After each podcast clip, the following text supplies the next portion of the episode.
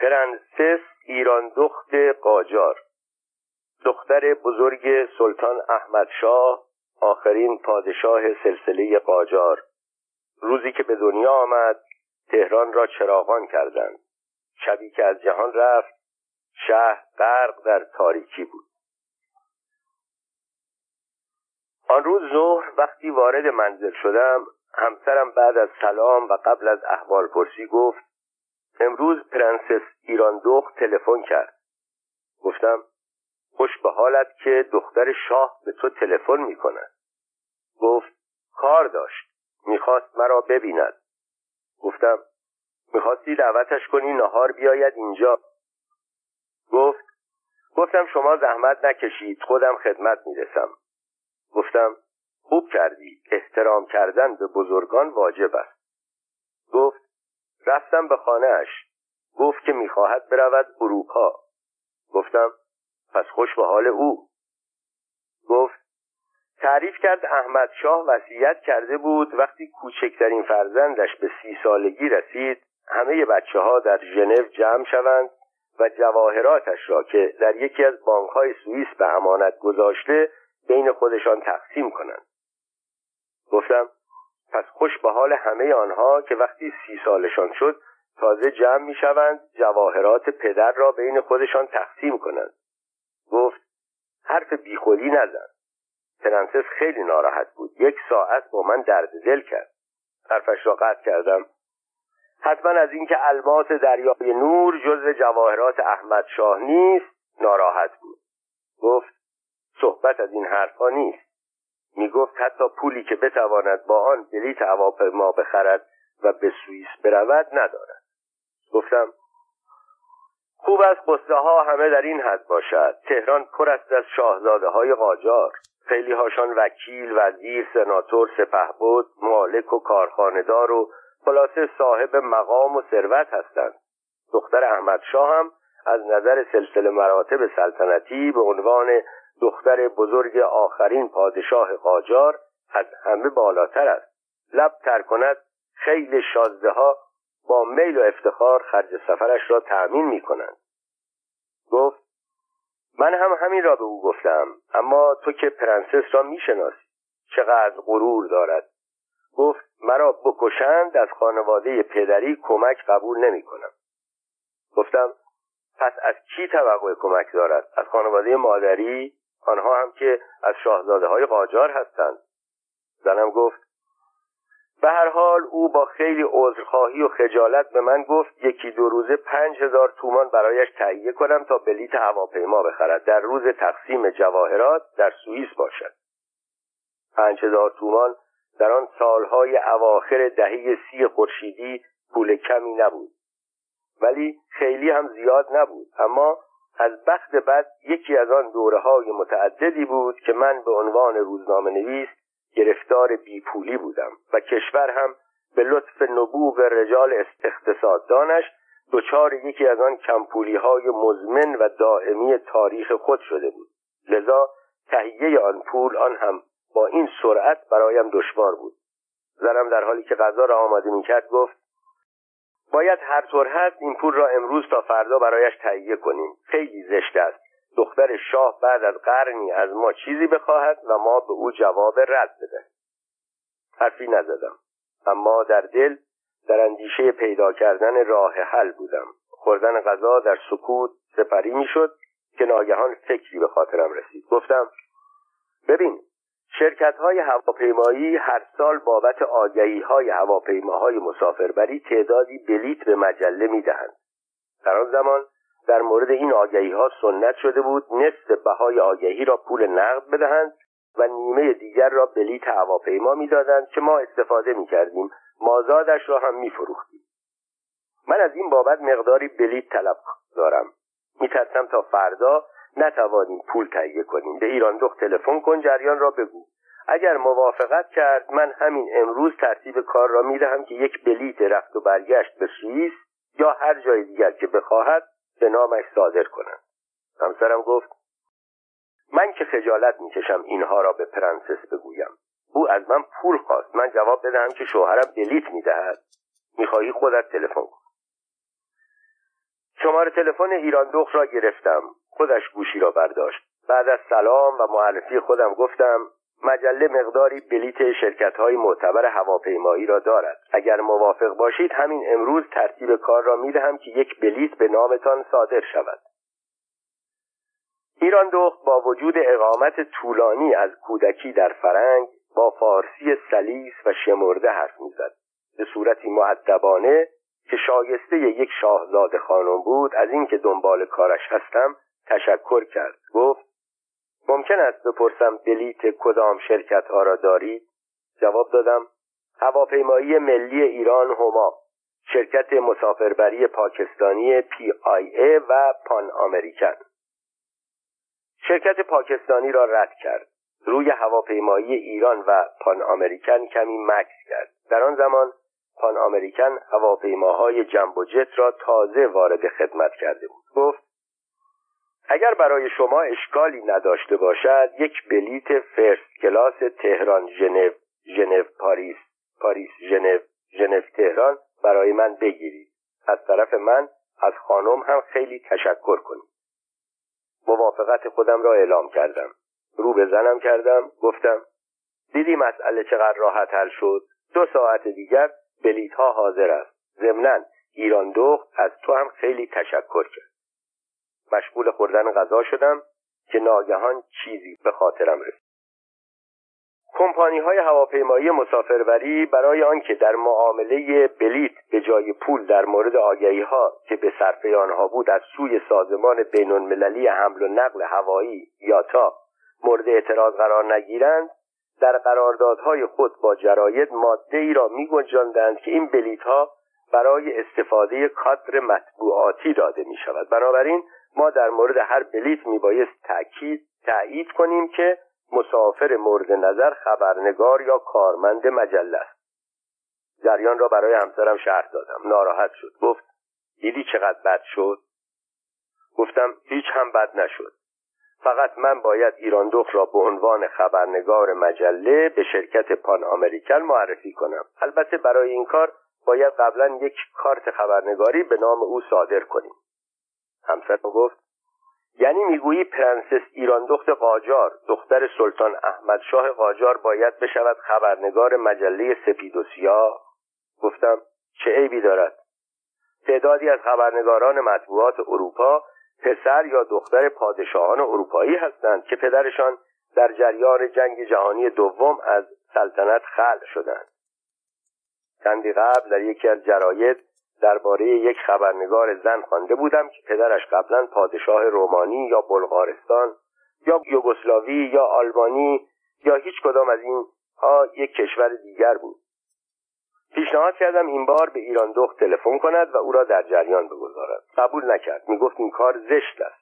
ناچار خودم دوباره شماره تلفن ایران دخت را گرفتم. دوباره سلام و احوال پرسی کردم و گفتم خانم خیلی میبخشید که دوباره مزاحم شما شدم. یک موضوع کوچک بود که می‌خواستم خدمتتان عرض کنم و جریان شرط پان آمریکن را برایش شهر دادم و از او خواستم دو قطع عکس و یک رونوشت شناسنامه حاضر کنم. من کسی را میفرستم خانه ایشان تا آنها را بگیرد تا ما بتوانیم کارت خبرنگاری به نامشان صادر کنیم. می‌خواستم از او عذرخواهی کنم که ناچارم این کار را بکنم که صدای بلند و آمیخته با ذوق و شوق او به گوشم رسید. به فرانسه گفت آه من عاشق این کار هستم. و به فارسی ادامه داد من از بچگی خبرنگاری را دوست داشتم و مقداری از این حرفها به این ترتیب مشکل دوم هم حل شد و دختر بزرگ سلطان احمد شاه قاجار عنوان خبرنگاری مجله سفید و سیاه را پیدا کرد. سه چهار ساعت بعد یک پاکت لیبای مخصوص کمپانی پان آمریکن محتوی بلیت های رفت و برگشت ایران اروپا و یک پاکت با آرم مجله سپید و سیاه محتوی کارت خبرنگاری خانم ایران دخت قاجار مزین به عکس شش در چار او به خانهاش رسانده شد. احتمالا این سوال پیش خواهد آمد که چرا ایران دخت قاجار با داشتن آن همه خیشاوند پدری و مادری از شاهزاده های قاجار از من که به اصطلاح ناصر الدین شاه جز نوکرها بودم؟ پانویس از نظر ناصرالدین شاه مردم ایران دو گروه بودند شاهزاده و نوکر. ادامه من بلیت هواپیما خواست. شرح ماجرا به طور خلاصه از این قرار است. ایران دخت قاجار دختر بدرالملوک والا بود. بدرالملوک دختر شاهزاده حسین میرزا زهیر السلطان بود. شاهزاده حسین میرزا زهیر السلطان از همسر یازده فرزند داشت. هفت دختر و چهار پسر. یک بدرالملوک والا همسر اول احمدشاه دو شاهزاده محمود میرزا والا او در زمان احمدشاه درجه سرهنگی داشت. با او به خارج از کشور رفت. تا آخر عمر در کنار احمدشاه به سر برد. پس از بازگشت به ایران با تنی چند کتابخانه ابن سینا را که بزرگترین کتابخانه آن زمان در تهران بود تأسیس کرد. سه. مرحومه خانم اختر السلطنه یحیاپور چهار. شادروان عزت الله والا دبیر ریاضیات معلف کتاب جبر والا زمانی مدیر کل وزارت فرهنگ. پنج. مرحومه خانم نصرت والا فرح السلطنه همسر شادروان ترتیب حسن علی میرزا جلالی قاجار پسر شاهزاده زفر سلطنه وزیر جنگ مزفر شاه. شش. خانم شوکت الملوک والا همسر شادروان محسن سپهداریان. هفت. خانم کوکب الملوک قفاری همسر شادروان ایسا بهزادی عموی من و مادر همسرم بهیندخت بهزادی. هشت. شادروان مهندس عبدالله والا صاحب امتیاز مجله تهران مصور و مدیر تئاتر تهران. نو خانم فخرالملوک والا سمیله پارسیپور همسر شادروان علی پارسیپور قاضی عالی رتبه دادگستری بعدها وکیل دادگستری. اضافه از من مادر خانم شهرنوش پارسیپور. ادامه مد ده شادروان دکتر فتولاه والا دکتر در ادبیات و تئاتر و استاد دانشگاه. یازده لعبت والا شاعر مشهور. به این ترتیب همسرم دختر خاله ایران دخت بود. ایران دخت زنی تحصیل کرده و اهل مطالعه بود. به مجله سپید و سیاه علاقمند بود. از اینها گذشته با همسرم مراوده و معاشرت داشت. به این سبب در آن سال برای تهیه بلیط به ما مراجعه کرد. علت گله ایران دخت از خانواده پدری آن بود که عقیده داشت خانواده قاجار با آن ثروت و مقام خدم و حشم جلال و کمال اگر به حمایت از پدرش برمیخواستند می‌توانستند سلطنت او را حفظ کنند. اما نه تنها چنین نکردند بلکه همان زمان با سردار سپه ساختند و از نظر سیاست داخلی و خارجی بسیاری از شاهزادگان درجه یک قاجار از مهمترین عاملان پادشاهی رضاشاه بودند و پس از رسیدن او به سلطنت و در زمان پسرش محمد رضا شاه هم وکیل و وزیر و امیر و استاندار و سناتور و کارخانهدار و سرمایدار شدند. در ضمن ایران دخت از یکی از نزدیکان رضا شنیده بود که در مورد روشی که خاندان قاجار در مورد تغییر سلطنت پیش گرفتند گفته بود اگر مردان قاجار در آن زمان شلیته همسرانشان را میفروختند و خرج مبارزه با من می‌کردند محال بود بتوانم احمد شاه را عزل کنم و خودم پادشاه بشوم. رضا شاه درباره خاندان قاجار از این حرفها زیاد داشت. سفر ایران دخت دو سه سالی به طول انجامید. یک روز که در سال 1339 به خانه آمدم همسرم گفت پرنسس ایران دخت از اروپا برگشته. امروز به من تلفن کرد. قرار شد فردا به دیدنش بروم. روز بعد رفت. وقتی برگشت یک چک پنج هزار تومانی به من داد. این را پرنسس داد بابت بلیت هواپیما که به او داده بودی. من ماجرای بلیت را فراموش کرده بودم. در ضمن پول بلیت اینقدر نمی‌شد. احتمالا ایران دخت مبلغ اضافی را بابت دیرکرد حساب کرده بود. گفتم چرا چک را گرفتی؟ کاش قبول نمی کردی گفت خیلی اصرار کردم ولی او پافشاری کرد. دیدم اگر قبول نکنم ناراحت می شود اعتراف می‌کنم روزی که بلیت را می‌دادم اصلا انتظار نداشتم پولش را بگیرم. ولی حالا که داده بود نمی‌شد دستش را رد کرد. غرورش جریه دار می‌شد. آنطور که شنیدم جواهرات احمد شاه آنقدرها گرانبها نبود. اما روزی که از سلطنت عزل شد درباره آن شایعه ها ساختند. گفتند همه جواهرات سلطنتی نادرشاهی را با خودش برده. همانطور که درباره پدرش محمد علی شاه گفته بودند و درباره سلفش رضا شاه بعد از استعفا در شهریور 1320 گفتند و سالها بعد درباره محمد رضا شاه گفتند. وقتی بین فرزندانش تقسیم شد به هر یک مختصری رسید. ولی هرچه بود ایران دخت توانست مدتی دیگر با فروش آنها زندگی کند. از جمله در خانواده شنیدم که نیمتاج ملکه جهان مادر احمد شاه و همسر محمد علی شاه به ایران دخت رسید. از ازدواج احمد شاه تا تولد ایران دخت احمد شاه کارهایش را زود شروع کرد زود هم به پایان بود در ده سالگی به ولیعهدی رسید سیزده ساله پادشاه شد هفده ساله ازدواج کرد تاجگذاری او در هجده سالگی صورت گرفت بیست و نه ساله از سلطنت خل شد سی و سه ساله درگذشت. هنوز دو سه سال از سلطنت او نگذشته بود که مادرش ملک جهان و سایر بانوان دربار نگران از تنهایی شاه نوجوان در صدد انتخاب همسری برای او برآمدند. ابتدا تصمیم گرفتند برای او سیغه بگیرند ولی برای آنکه ماجرای مسعود میرزا سلطان و مزفر شاه و همچنین اعتزاد و سلطنه برادر بزرگ احمد شاه و خود او تکرار نشود و از همسر سیغه که معمولا از دخترانی بغیر از خانواده سلطنتی و شاهزاده ها انتخاب می‌شد پسری به دنیا نیاید که در مورد ولی اهدی ایجاد اشکال کند. در صدد برآمدند برای او همسری از شاهزاده ها انتخاب کنند. تا اگر پسری به دنیا آمد ولیعهد شود. وقتی تمایل احمد شاه را در مورد همسر آیندهش پرسیدند او گفت سفید ظریف محترم. چند دختر به شاه جوان نشان داده شد. او بدرالملوک دختر شاهزاده حسین میرزا زهیر و سلطان را پسندید. بدرالملوک در آن زمان در مدرسه خانم شرافت و دوله دختر جلال الدین میرزا قاجار که اولین مدرسه دخترانه ایران را تأسیس کرده بود درس می‌خواند.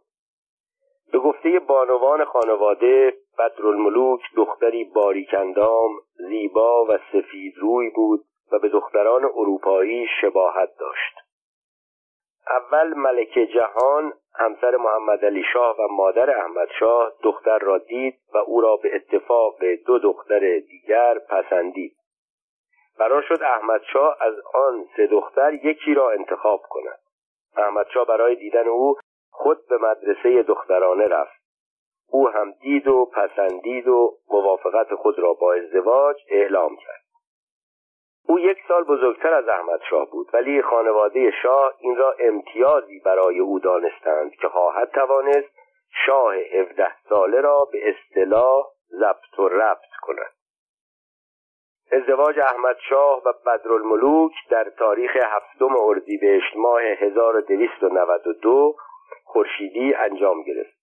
در این باره در صفحه 96 کتاب روزشمار تاریخ ایران تعلیف دکتر باقر عاقلی چنین آمده است هفتم اردیبهشت ماه 1292 شمسی امروز به مناسبت عقد کنان سلطان احمد شاه با دختر یکی از سران قاجاریه جشن با شکوهی در کاخ نیاوران انجام گرفت. عده زیادی از وزرا و مقامات در این جشن شرکت جستند.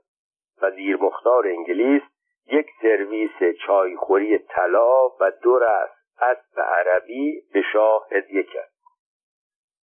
به جز سفیر انگلیس عدهای از سفیران خارجی و رجال و اشراف ایرانی نیز هدایای با ارزشی به شاه تقدیم کرده بودند. خانم سمیله پارسیپور در سال 1358 درباره خواهر خود خانم بدرالملوک والا شرحی در مجله سپید و سیاه نوشت. از جمله در این یادداشته آمده که احمد شاه نوجوان به همسرش علاقه زیادی داشت. اغلب او را به تالار آینه قصد سلطنتی می برد و با انعکاس تصویر او در آینه ها می گفت در اینجا من فقط یک بدری ندارم بلکه هزار بدری دارم. زندگی گرم و شاد این زوج جوان را دو سال بعد تولد یک دختر که احمد شاه به خاطر وطنش ایران اسم او را ایران دخت گذاشت تکمیل کرد در روز تولد این نوزاد تهران چراغانی شد. علت این جشن و سرور آن بود که احمد شاه برخلاف پدرش محمد علی شاه که به خاطر خلق و خوی استبدادی از سلطنت خل شده بود فوق العاده دموکرات منش بود. در امور مملکت دخالت نمی‌کرد. این روش باعث شده بود رجال آن زمان که از طرفداران مشروطه و دموکراسی بودند برای او احترام زیادی قائل شوند و مردم نیز به پیروی از رجال خوشنام و احمد شاه علاقه نشان می‌دادند. با وجود عشقی که احمد شاه نسبت به بدرالملوک داشت یک واقعه باعث شد بین آنها کدورت به وجود بیاید. یک روز احمد شاه نزد همسرش به اندرون رفت دید بدرالملوک عکس پدر خودش شاهزاده حسین میرزا زهیر السلطان را بالاتر از عکس پدر او محمد علی شاه به دیوار زده است. به نظر بدرالملوک ارزش و مقام پدرش از محمد علی شاه که از سلطنت خعل شده بود و مردم و مطبوعات از او بدگویی می‌کردند بالاتر بود. بین زن و شوهر جوان بر سر بر سر بالا پایین بودن عکس درگیری به وجود آمد. پس از این کدورت بود که احمد شاه با شاهزاده خانمی به نام خانم خانم ها ازدواج کرد و از او صاحب یک دختر شد و نام او را همایون دخت گذاشت. در مورد فرزندان احمد شاه باید گفت که احمد شاه به غیر از ایران دخت و همایون دخت صاحب فرزندان دیگری هم شد که در آخرین سفر به اروپا همه را با خود برد. از فرزندان احمد شاه یکی دختری به نام مریم بود که بعدها به همسری یک کنت ایتالیایی درآمد. دیگری پسری به نام فریدون میرزا بود که بعد از مرگ پدر مقیم سوئیس شد. با دختری سوئیسی ازدواج کرد. فرزندانش اکنون در سوئیس زندگی می کنند فریدون میرزا چند سال قبل درگذشت. احمد شاه صاحب یک همسر دیگر هم شد که شرح آن جالب است. به طوری که از خاطرات اعتماد سلطنه و منابع دیگر آمده ناصر شاه دارای دلاگ های حمام کارکشته ای بود که تخصص در مشتمال دادن داشتند. شاه قاجار در سفر و حذر آنها را می برد اما به روایت افراد خانواده احمد شاه جوانی کم سن و سال بود. به این سبب مادرش برای او یک دلاک زن انتخاب کرد. ولی برای آنکه محرم باشد او را برای پسرش سیغه کرد. چندی بعد احمد شاه از این زن که فاطمه نام داشت صاحب یک فرزند شد. بدرالملوک را من در اواخر عمرش زیاد می‌دیدم. او در آستانه هشتاد سالگی همچنان زیبا و به اصطلاح زنهای خانواده به سپیدی برف و به لطافت یاس بود. از ویژگی های بدرالملوک وسواس شدید او بود. نمی‌دانم او وسواس را از همسرش احمد شاه گرفت یا احمد شاه از طریق او وسواسی شد. گرچه شایع بود وسواس احمد شاه مسلحتی طرفداران او می‌گفتند وسواس را بهانه قرار داده تا قرارداد 1919 وسوق الدوله را با انگلیسی ها امضا نکند.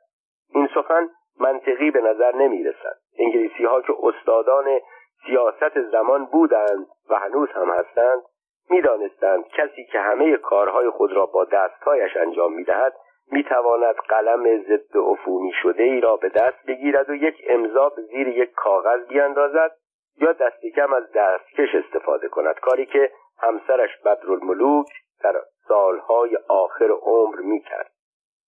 پانویس قرارداد 1919 در آن زمان احتیاجی به امضای احمد شاه نداشت. طبق مواد قرارداد میبایست آن را اول مجلس شورای ملی تصویب کند بعد طبق قانون اساسی شاه توشیح کند. مجلس شورای ملی هرگز این قرارداد را تصویب نکرد.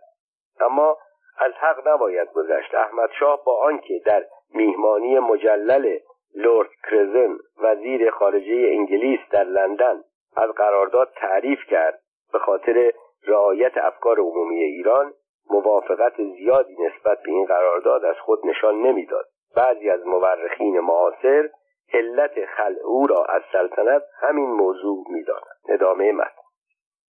در سالهای آخر عمر بدرالملوک گاهی که به دیدارش می‌رفتیم می‌دیدم در حالی که به سبب بیماری در بستر خوابیده در رخت خواب دست کش به دست می‌کرد تا با کسی دست ندهد یا دستهایش در اثر تماس با اشیای کثیف در نظر او همه چیز کثیف بود. آلوده نشود. او در وسواس آنقدر جدی بود که به هیچ کس اجازه نمی‌داد به نظافت اتاقش بپردازد. میترسید آلودگی های او اتاق را آلوده کند. به همین علت اتاقش همیشه کثیف خاکالود آشفته و در هم بود. دیگر از چیزهایی که از این خانم به یاد دارم آن است که بدرالملوک با آنکه خود شاهزاده بود در مورد دخترش سلسله مراتب دربارهای سلطنتی را به طور دقیق رعایت می‌کرد. در معاشرتهای خانوادگی همیشه دخترش ایران دخت را به سبب آنکه فرزند بلا فصل پادشاه بود جلو میانداخت و خود با آنکه نواده فتلی و عباس میرزا و همسر احمد شاه بود چه به هنگام آمدن و چه موقع رفتن پشت سر او حرکت می‌کرد. بالاترین محل را در مجلس به او واگذار می‌کرد. خودش در کنار او مینشست. هر وقت ایران دخت به عنوان تواضع مقابل کسی بلند می‌شد که این امر به ندرت صورت می‌گرفت او به احترام دختر پادشاه نه دختر خودش و یا میهمان تازه وارد از جا برمیخواست. جواب سوالات او را با احترام می‌داد. آماده هر نوع خدمت بود. ایران دخت همه اینها را به صورت یک امر طبیعی میپذیرد بدرالملوک در اواخر عمر در کیان هتل زندگی می‌کرد. او در 23 خرداد سال 1358 درگذشت. آن هم بعد از آنکه شاهد انقلابی عظیم شد که خاندان پهلوی را که اولین پادشاهش آخرین پادشاه سلسله قاجار را از سلطنت خلق کرده بود از کشور تاران. زندگی نامه ایران دخت از کودکی تا آغاز جوانی. ایران دخت در سال 1295 خورشیدی در تهران به دنیا آمد. او تا شش سالگی در ایران بود. در کاخ سلطنتی فرهاباد زندگی می‌کرد. احمد شاه در آخرین سفر خود به اروپا چهارمین سفر او که بازگشت نداشت. فرزندانش ایران دخت همایون دخت مریم و فریدون میرزا را با خود به اروپا بود احمد شاه ایران دخت و توران دخت را که بزرگتر بودند در پانسیون مذهبی ژوزیتها در محله سنکلو در پاریس گذاشت. علت انتخاب این پانسیون آن بود که مدارس مذهبی فرانسه در مورد اخلاق و رفتار دانش آموزان سختگیر بودند. احمد شاه هم همینطور می‌خواست. ایران دخت در این مدرسه زبان فرانسوی و انگلیسی و پیانو را فرا گرفت و بعدا آنها را در سوئیس تکمیل کرد. در ضمن هر دو خواهر به وسیله معلمهای خصوصی ایرانی زبان فارسی و همچنین خواندن قرآن و شرعیات را فرا گرفتند. ایران دخت چون دوران کودکی را در ایران گذرانده بود فارسی را سلیس و بدون لهجه صحبت می‌کرد و نیز یک زن معتقد و مذهبی بود. در فرانسه به آنها پرنسس می‌گفتند. این اسم تا آخر روی ایران دخت ماند. در بازگشت به ایران خویشان و آشنایان او را با عنوان پرنسس مخاطب قرار می‌دادند. بعضی از افراد خانواده برای اینکه احترام بیشتری بگذارند او را خانم پرنسس مینامیدند و بعضی حتی به او خانم پرنسس خانم می‌گفتند.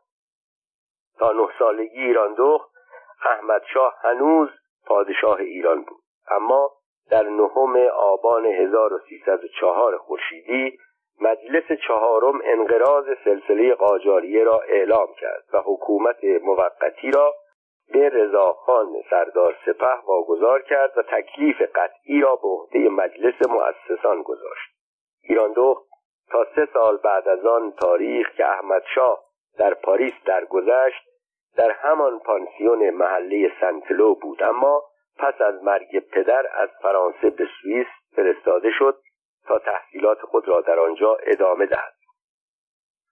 ملاقات ایران دخت و ولیعهد در سوئیس یک روز ایران دخت که در آن زمان دختر جوانی شده بود به اتفاق مادرش خانم بدرالملوک در یکی از هتل‌های کوهستانی سوئیس که مسافران آن بیشتر برای بازی اسکی یا تماشای برف و اسکیبازها به آنجا آمده بودند مشغول صرف غذا بود. در آنجا بود که محمد رضا پهلوی ولیعهد ایران که به اتفاق دکتر علی اصغر نفیسی معدب و دوله پیشکارش مشغول صرف غذا بود او را دید. مشاهده یک دختر جوان با چشمهای بسیار درشت بسیار سیاه و بسیار زیبا که با وجود ظاهر فرنگی خود به ایرانیان شباهت داشت و موهایش مطابق مد روز گارسون زده بود توجه او را جلب کرد. از دکتر نفیسی خواست سوال کند که او کیست. دکتر معدب نفیسی که از شخصیتهای برجسته فرهنگی کشور بود و به دستور رضاشاه در مورد کارهای ولیعهد بسیار سختگیری می‌کرد با تقاضای ولیعهد مخالفت کرد. اما ظاهرا اشتیاق ولیعهد بیش از آن بود که تسلیم شود. پافشاری کرد. دکتر نفیسی که متوجه احساس ولیعهد جوان شده بود به وسیله عوامل خود پرسجو کرد و دانست این دختر جوان و زیبا که دل از ولیعهد رو بوده دختر احمد شاه قاجار است. به ولیعهد پیشنهاد کرد زودتر از آنجا بروند چون می‌دانست این احساس اگر هم عشق باشد بد عاقبت است. ولیعهد قبول نکرد. با اجازه دکتر نفیسی یا بی اجازه او از جا برخاست. سر میز ایران دخت و مادرش رفت. ضمن معرفی خود خواست با آنها آشنا شود. ایران دخت که تربیت فرنگی داشت این پیشنهاد را طبیعی تلقی کرد. با وجود چشم قره مادرش که تحمل حضور ولی عهد رضاشاه را نداشت از او دعوت به نشستن کرد. به این ترتیب آن روز کار آن دو به آشنایی انجامید غذا را با هم صرف کردند اما برخلاف تصور دکتر نفیسی که ولیعهد را از این کار باز می داشت آشنایی به دیدارهای مرتب و آنگاه به عشق انجامید یکی از آن عشقهای ممنوعه که معمولا عاقبت خوشی نمی‌توانند داشته باشند. بعد از آن روز دیدار آنها چندین بار در سوئیس تکرار شد. ولیعهد اغلب روزها از پانسیون غیب می‌شد و برای دیدن دختر زیبای شاه قاجار به میادگاه می‌رفت و به نصیحتهای دکتر نفیسی و دیگران اعتنا نمی‌کرد. اما چون به دستور شاه عازم ایران بود از ایران دخت خواست که به ایران بیاید. به طوری که در خانواده ایران دخت گفته می‌شد ولیعهد وقتی به ایران آمد نامه ای برای ایران دخت نوشت و از او رسما دعوت کرد. ایران دخت در سال 1316 به همراه خواهرش توران دخت به ایران آمد. آنچه در صفحات آینده درباره این سفر و دیدار ایران دخت با رضا شاه ولیعهد ملکه پهلوی و شمس و اشرف پهلوی نوشته می شود از سه روایت مختلف است که با هم کمی تفاوت دارند اما نتیجه در هر سه یکی.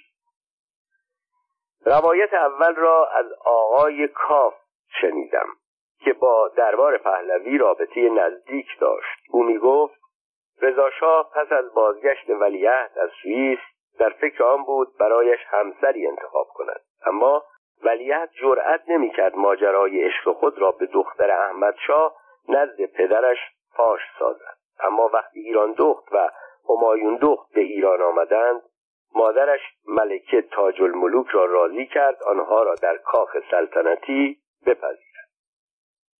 ملاقات صورت گرفت و ملکه دخترها را پسندید. اما بیش از همه شمس پهلوی و اشرف پهلوی شیفته تربیت آدابدانی و هنرمندی ایران دوخ به ویژه استادیش در نواختن پیانو شدند. هرچه بود او متعلق به یک خانواده سلطنتی 150 ساله بود در حالی که از سلطنت پهلوی فقط دوازده سال میگذشت. از این رو دو خواهر تصمیم گرفتند اول با راضی کردن مادر و بعد با کمک مادر آرزوی برادر را برآورده سازند. اما در این راه سه مشکل وجود داشت. اولا ایران دخت دختر احمد شاه بود که رضا شاه او را از سلطنت خلع کرده بود.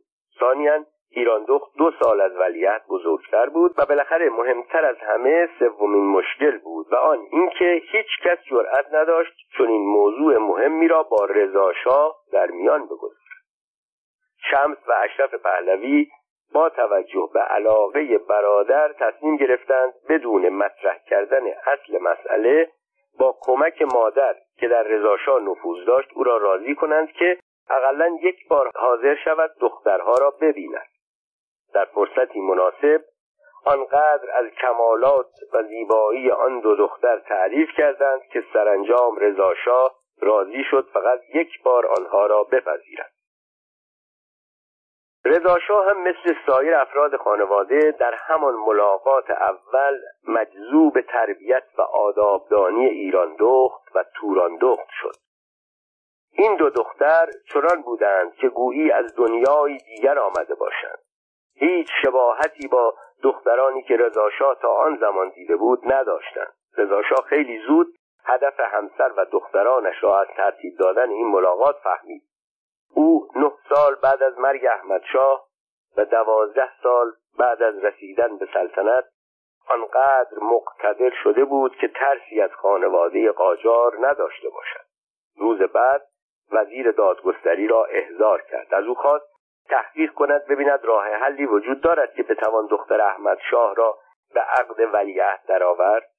رضاشاه شنیده بود بسیاری از شاهان که سلسله ای را مغلوب می کنند بعد از مدتی از روی سیاست با آن خانواده وصلت می کنند خود او هم بعد از رسیدن به سلطنت با دو زن از خانواده قاجار ازدواج کرده وزیر دادگستری جواب شاه را همان روز آماده داشت. محازا جرأت نکرد درباره موضوعی که می‌دانست توجه شاه را جلب کرده پاسخ منفی بدهد.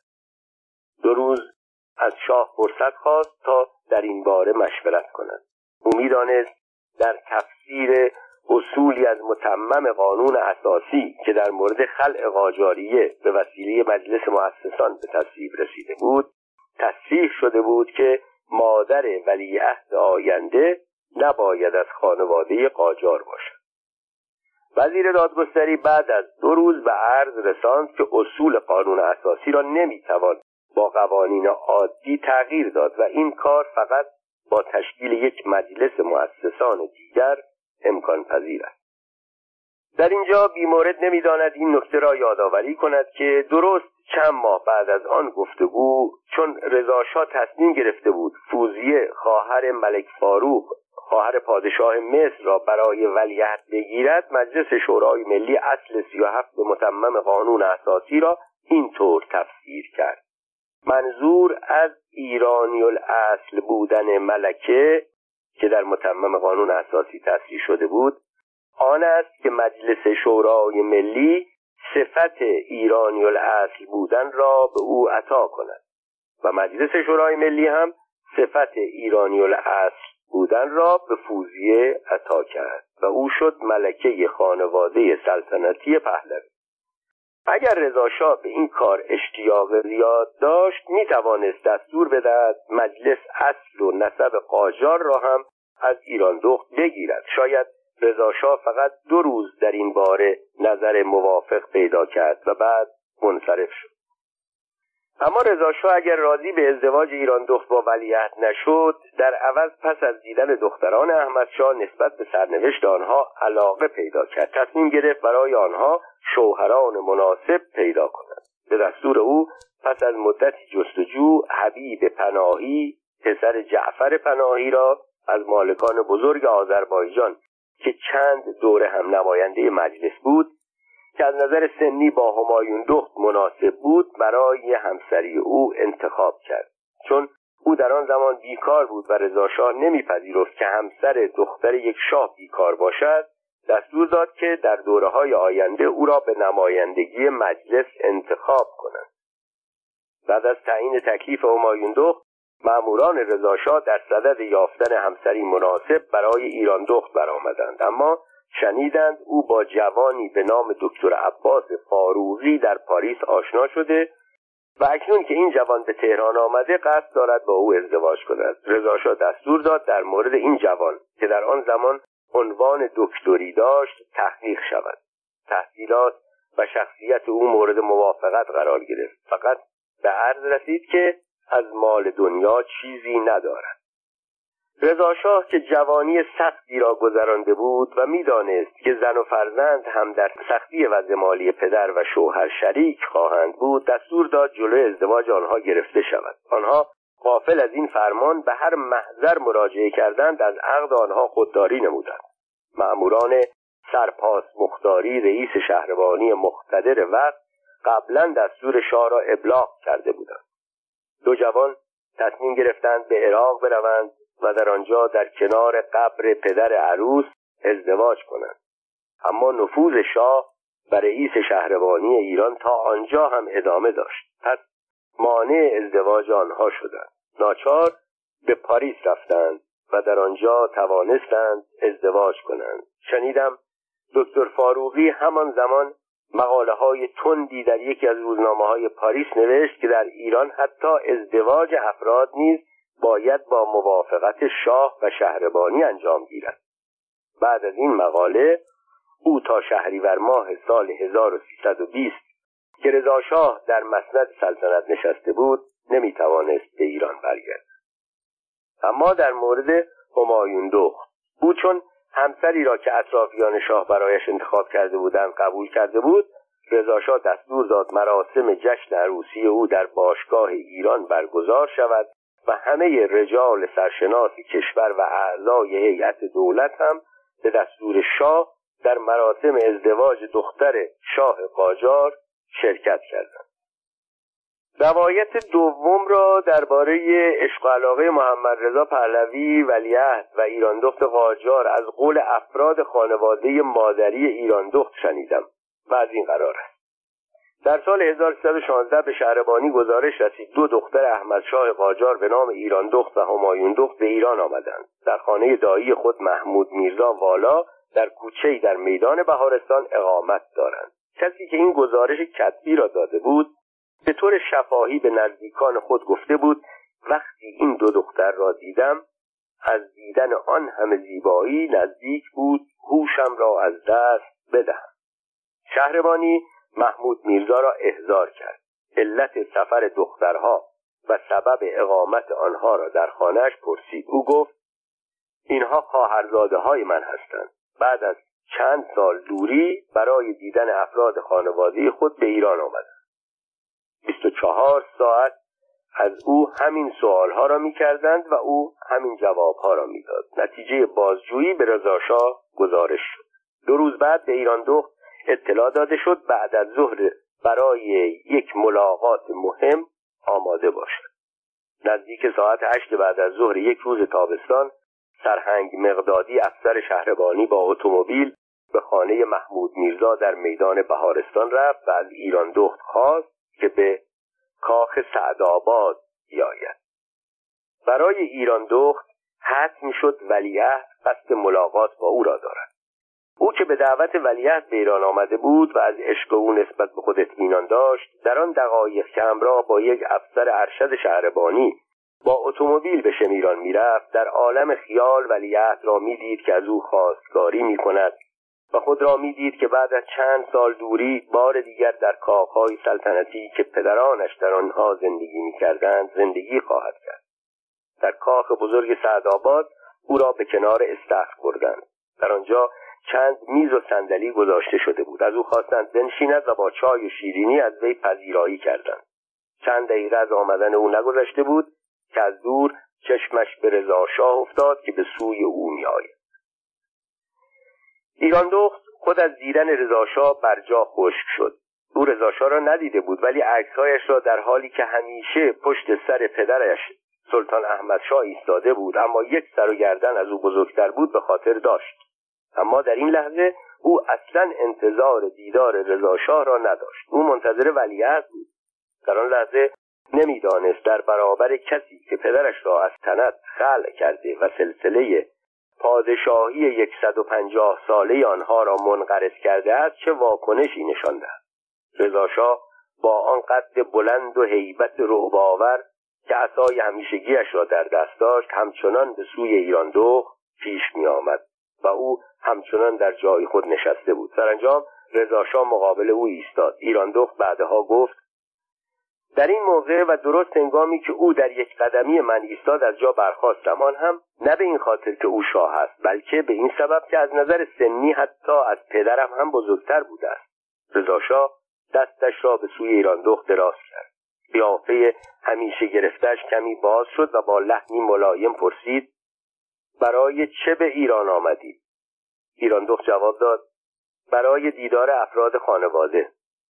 رضاشاه لحظه خیره به او نگاه کرد. بعد با لحنی که رگه از خشونت و تهدید هم در آن دیده می‌شد گفت اگر فکر می کنید وصلت شما با پسر من انجام خواهد شد در اشتباه هستید. این را بدانید که خون قاجاریه و پهلوی هرگز با هم مخلوط نخواهد شد. بهتر است هرچه زودتر ایران را ترک کنید این را گفت و از همان راه که آمده بود برگشت. ایران دخت پس از این ملاقات بدون آنکه موفق به دیدار ولیعت شود به پاریس برگشت. شایع بود رضاشاه که می‌دانست ولیعت از ایران دخت دعوت کرده مدتی با او قهر بود. همایون دخت در ایران ماندگار شد.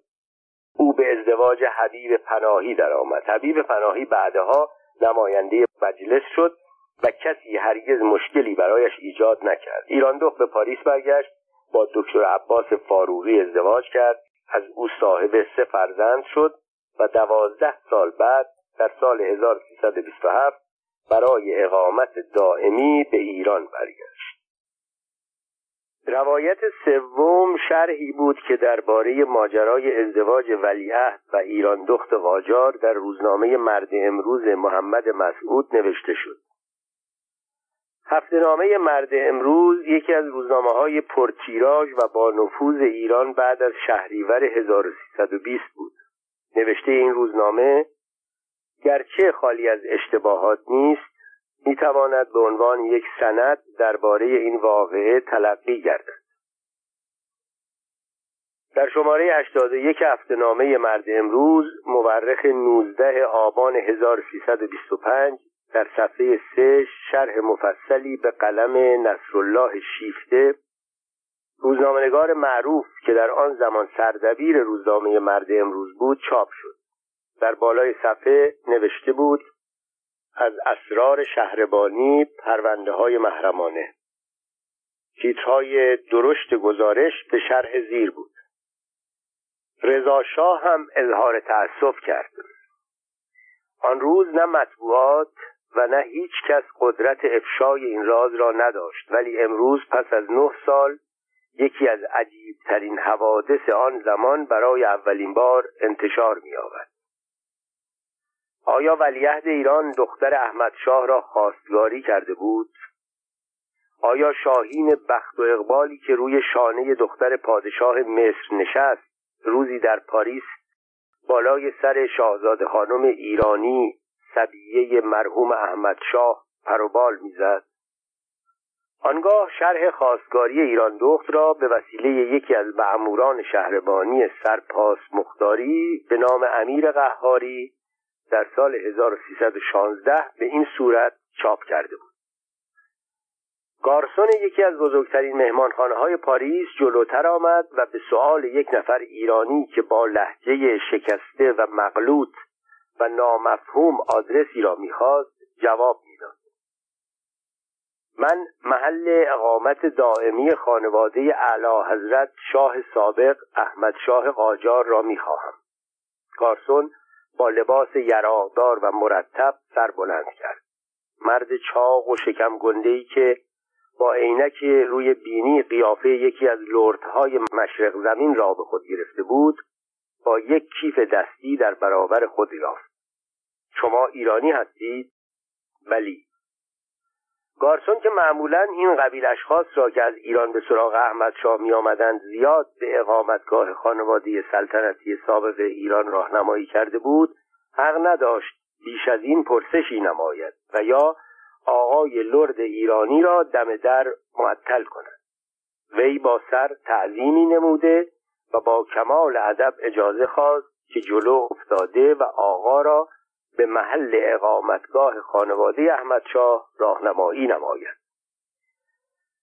هیکل دروش و کوتوله آن ایرانی که مانند سیاستمداران کهنکار و یا صاحبان املاک وسیع سنگین و با تومعنینه راه می‌رفت به دنبال گارسون معدب میهمانخانه افتاد و پله های زیبا و موزاییک میهمانخانه لوکس پاریس را در پیش گرفت و با گام های آهسته با وی می‌رفت. طبقه اول با های متنوع و های بزرگ به طبقه دوم منتهی گرد در انتهای کریدور باز یک صحنه زیبای به تمام معنی شرقی نمودار گرد قالیچه های زیبای ایران نشان می‌داد میهمانان این قسمت ایرانی می باشند پیشخدمت دیگری که در این قسمت ایستاده بود جلو آمد. کارسون آقای محترم را به او سپرد و چند کلمه آهسته به او گفته و دور شد. پیشخدمت معدب جدید با لحن فارسی پرسید جناب عالی با که کار دارید؟ میهمان جدید از اینکه می‌دید در این شهر غریب با یک ایرانی فارسی زبان روبروست از خوشحالی دست و پای خود را گم کرده و با اضطراب تامی گفت من از تهران می آیم دیروز صبح از شاهزاده خانم با تلفن تقاضای شرفیابی کردم. امروز وقت ملاقات دادم پیش خدمت با قیافه معدب گفت صحیح است. ایشان در سالن منتظر شما هستند. بفرمایید از این در تشریف ببرید. استدعا می کنم کلاه و کیف خود را مرحمت بفرمایید. تازه وارد کلاه خود را از سر برداشت و به پیش خدمت داد و با لحن معذرت خانه گفت در این کیف اسنادی است که باید حضورا به عرض علیا حضرت برسانم. خیلی معذرت می‌خواهم. سپس در به سالن باز شد و تازه وارد به سالن زیبای آن میهمانخانه وارد گردید. فرستاده ولیعهد ایران چندی بود که آقای امیر قهاری کارمند اداره شهربانی اظهار کسالت می نمود و می گفت مریضم حالم خوب نیست. اتبا می‌گویند مرضت طوری است که باید برای معالجه به اروپا بروی. این شکایات و اظهارات جسته جسته جلوی رؤسا تکرار می‌شد و زمینه برای گرفتن یک مرخصی طولانی چند ماهه حاضر میگرد یک روز سرپاس مختاری ضمن گزارش هایی که از طرف اداره کارگزینی رسیده بود متوجه شد که آقای امیر قهاری کارمند اداره شهربانی ضمن ارائه گواهی پزشک تقاضای سه ماه مرخصی کرده تا برای معالجه به پاریس برود. تقاضا طوری مؤثر نوشته شده بود که سرپاس به رحم آمد و با دو ماه مرخصی موافقت شد.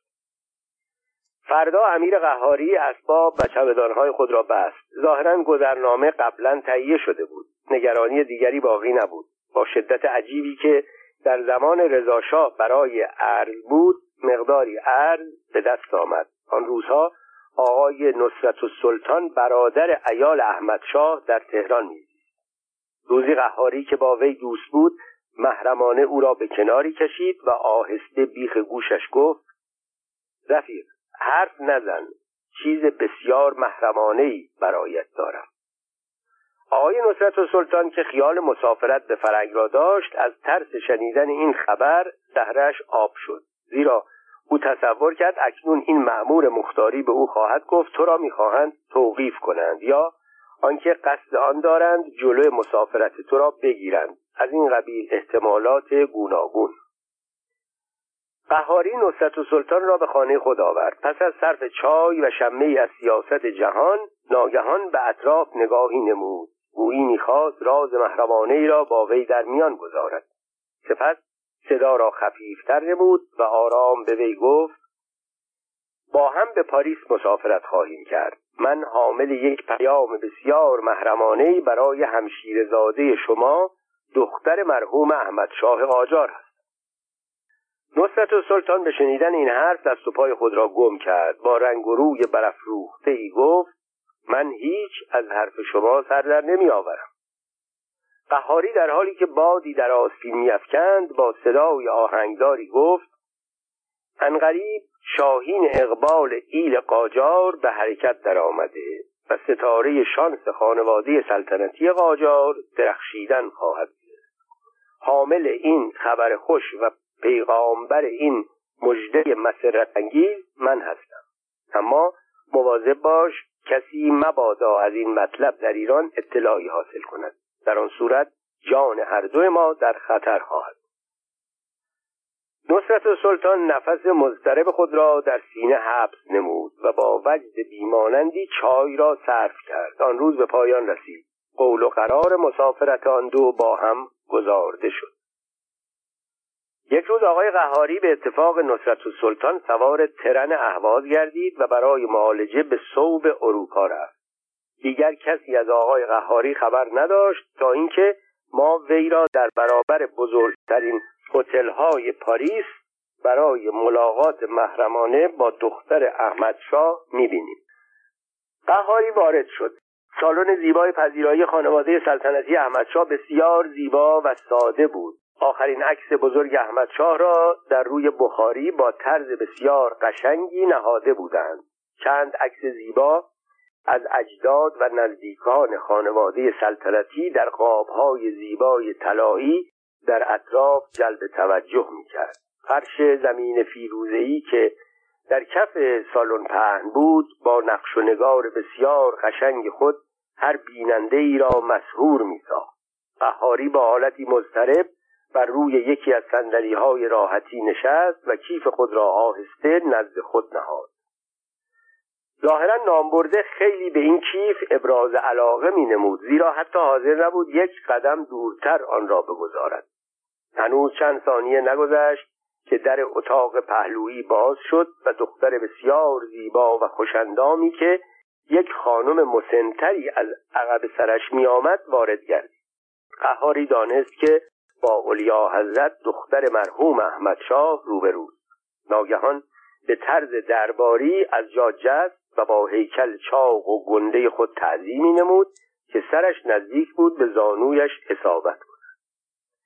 اولیا حضرت دختر کامران میرزا و مادر ایشان یعنی زوجه احمدشاه قاجار خواهر سرهنگ کامرانی بود. اولیا حضرت جلو آمد و با لحن فارسی شیرینی که برای هر ایرانی غریبی مانند آهنگ ساز دلنشین و جز... آهنگ ساز دلنشین و جذاب است. اظهار داشت. سلام علیکم. حال شما چطور است اولیا از چند قدم جلو آمد و دست پیش آورد. قهاری که در عمر خود با یکی از افراد خانواده سلطنتی معاشر و یا دست نداده بود به افتخار دست دادن با اولیا حضرت نائل آمد. دختر خانم بر روی یکی از سندلی ها نشست و به قهاری اجازه جلوس داد. وی با خجالت مصنوعی با احتیاط در حالی که خود را جمع می کرد بر روی صندلی نشست. شاهزاده خانم در حالی که دستهای سفید خود را بر روی هم میگذاشت سر را بلند کرده و با صدای ظریفی پرسید خب شما از تهران میآیید؟ بله قربان. جان نسار دو روز است که از تهران وارد پاریس شدم و همانطوری که به عرض رسانیدم حامل یک پیام بسیار بسیار محرمانه از طرف والا حضرت ولیعهد ایران برای شخص جناب عالی هستم. به شنیدن کلمه والا حضرت ولیعهد ایران سیمای پرتراوت دختر خانم مانند گلبرگ های گل سرخ بهاری ارغوانی گردید و تراوت و زیبایی بیشتری به آن سیمای شرقی داده شد. یک اضطراب آمیخته با التهاب و تشویش خاطر اولیا حضرت را در هم فشرد. خانم مسنی که همراه اولیا حضرت بود از این اضطراب و تشویش بی بهره نماند. پیام از طرف ولیعهد ایران منظورت چیست؟ این پیام محرمانه چه باید باشد؟ روابط پهلوی با خانواده قاجار به ویژه با احمد شاه و اعضای خانوادهش آنقدر تیره است که لازم به گفتن نیست. پس این پیام محرمانه چه باید باشد؟ چطور پیام را شاه نداده ولیعت فرستاده است؟ اصلا این پیام محرمانه چه باید باشد که ولیعهد جوان برای دختر جوان احمد شاه میفرستد؟ اینها و صدها افکار ضد و نقیز در مغز آن دختر جوان که مدت چندین سال مغضوب درگاه پهلوی و دور از وطن به طرز بسیار ساده و ایرانی میزیست خطور نمود. تازه وارد با صدای معذرت خواهانه ای با اشاره به خانم مسنی که در کنار نشسته بود گفت آیا مانعی برای عرض مطلب در بین است؟ اولیا حضرت پی برد که منظور تازه وارد ندیمه ایشان است. با صدای جذاب و مضطرب خود که حاکی از بیصبری و بیتابی مخصوصی بود گفت خیر خیر بفرمایید. آقای قهاری چون این را شنید نفسی بلند کشید و دست فرا برد و کیف خود را برداشت. آن را باز کرد و چند پاکت لاک و مهر شده که علامت ویژه تاج سلطنتی داشت بیرون آورد و تقدیم حضور اولیا حضرت نمود و اظهار داشت. بالا حضرت علاقه مخصوصی به شخص اولیا حضرت پیدا کردهاند. این نامه ها صحت مراتب را تایید می نماید اولیا حضرت به عجله دست پیش برد و پاکت ها را از وی گرفت. یکی را گشود. این کاغذ معرفی نامه آقای قهاری بود که سمت نمایندگی مخصوص را از طرف والا حضرت ولیعهد ایران برای امر ویژه‌ای به پاریس داشت. نامه دوم گشوده شد. این نامه قدری مفصلتر بود.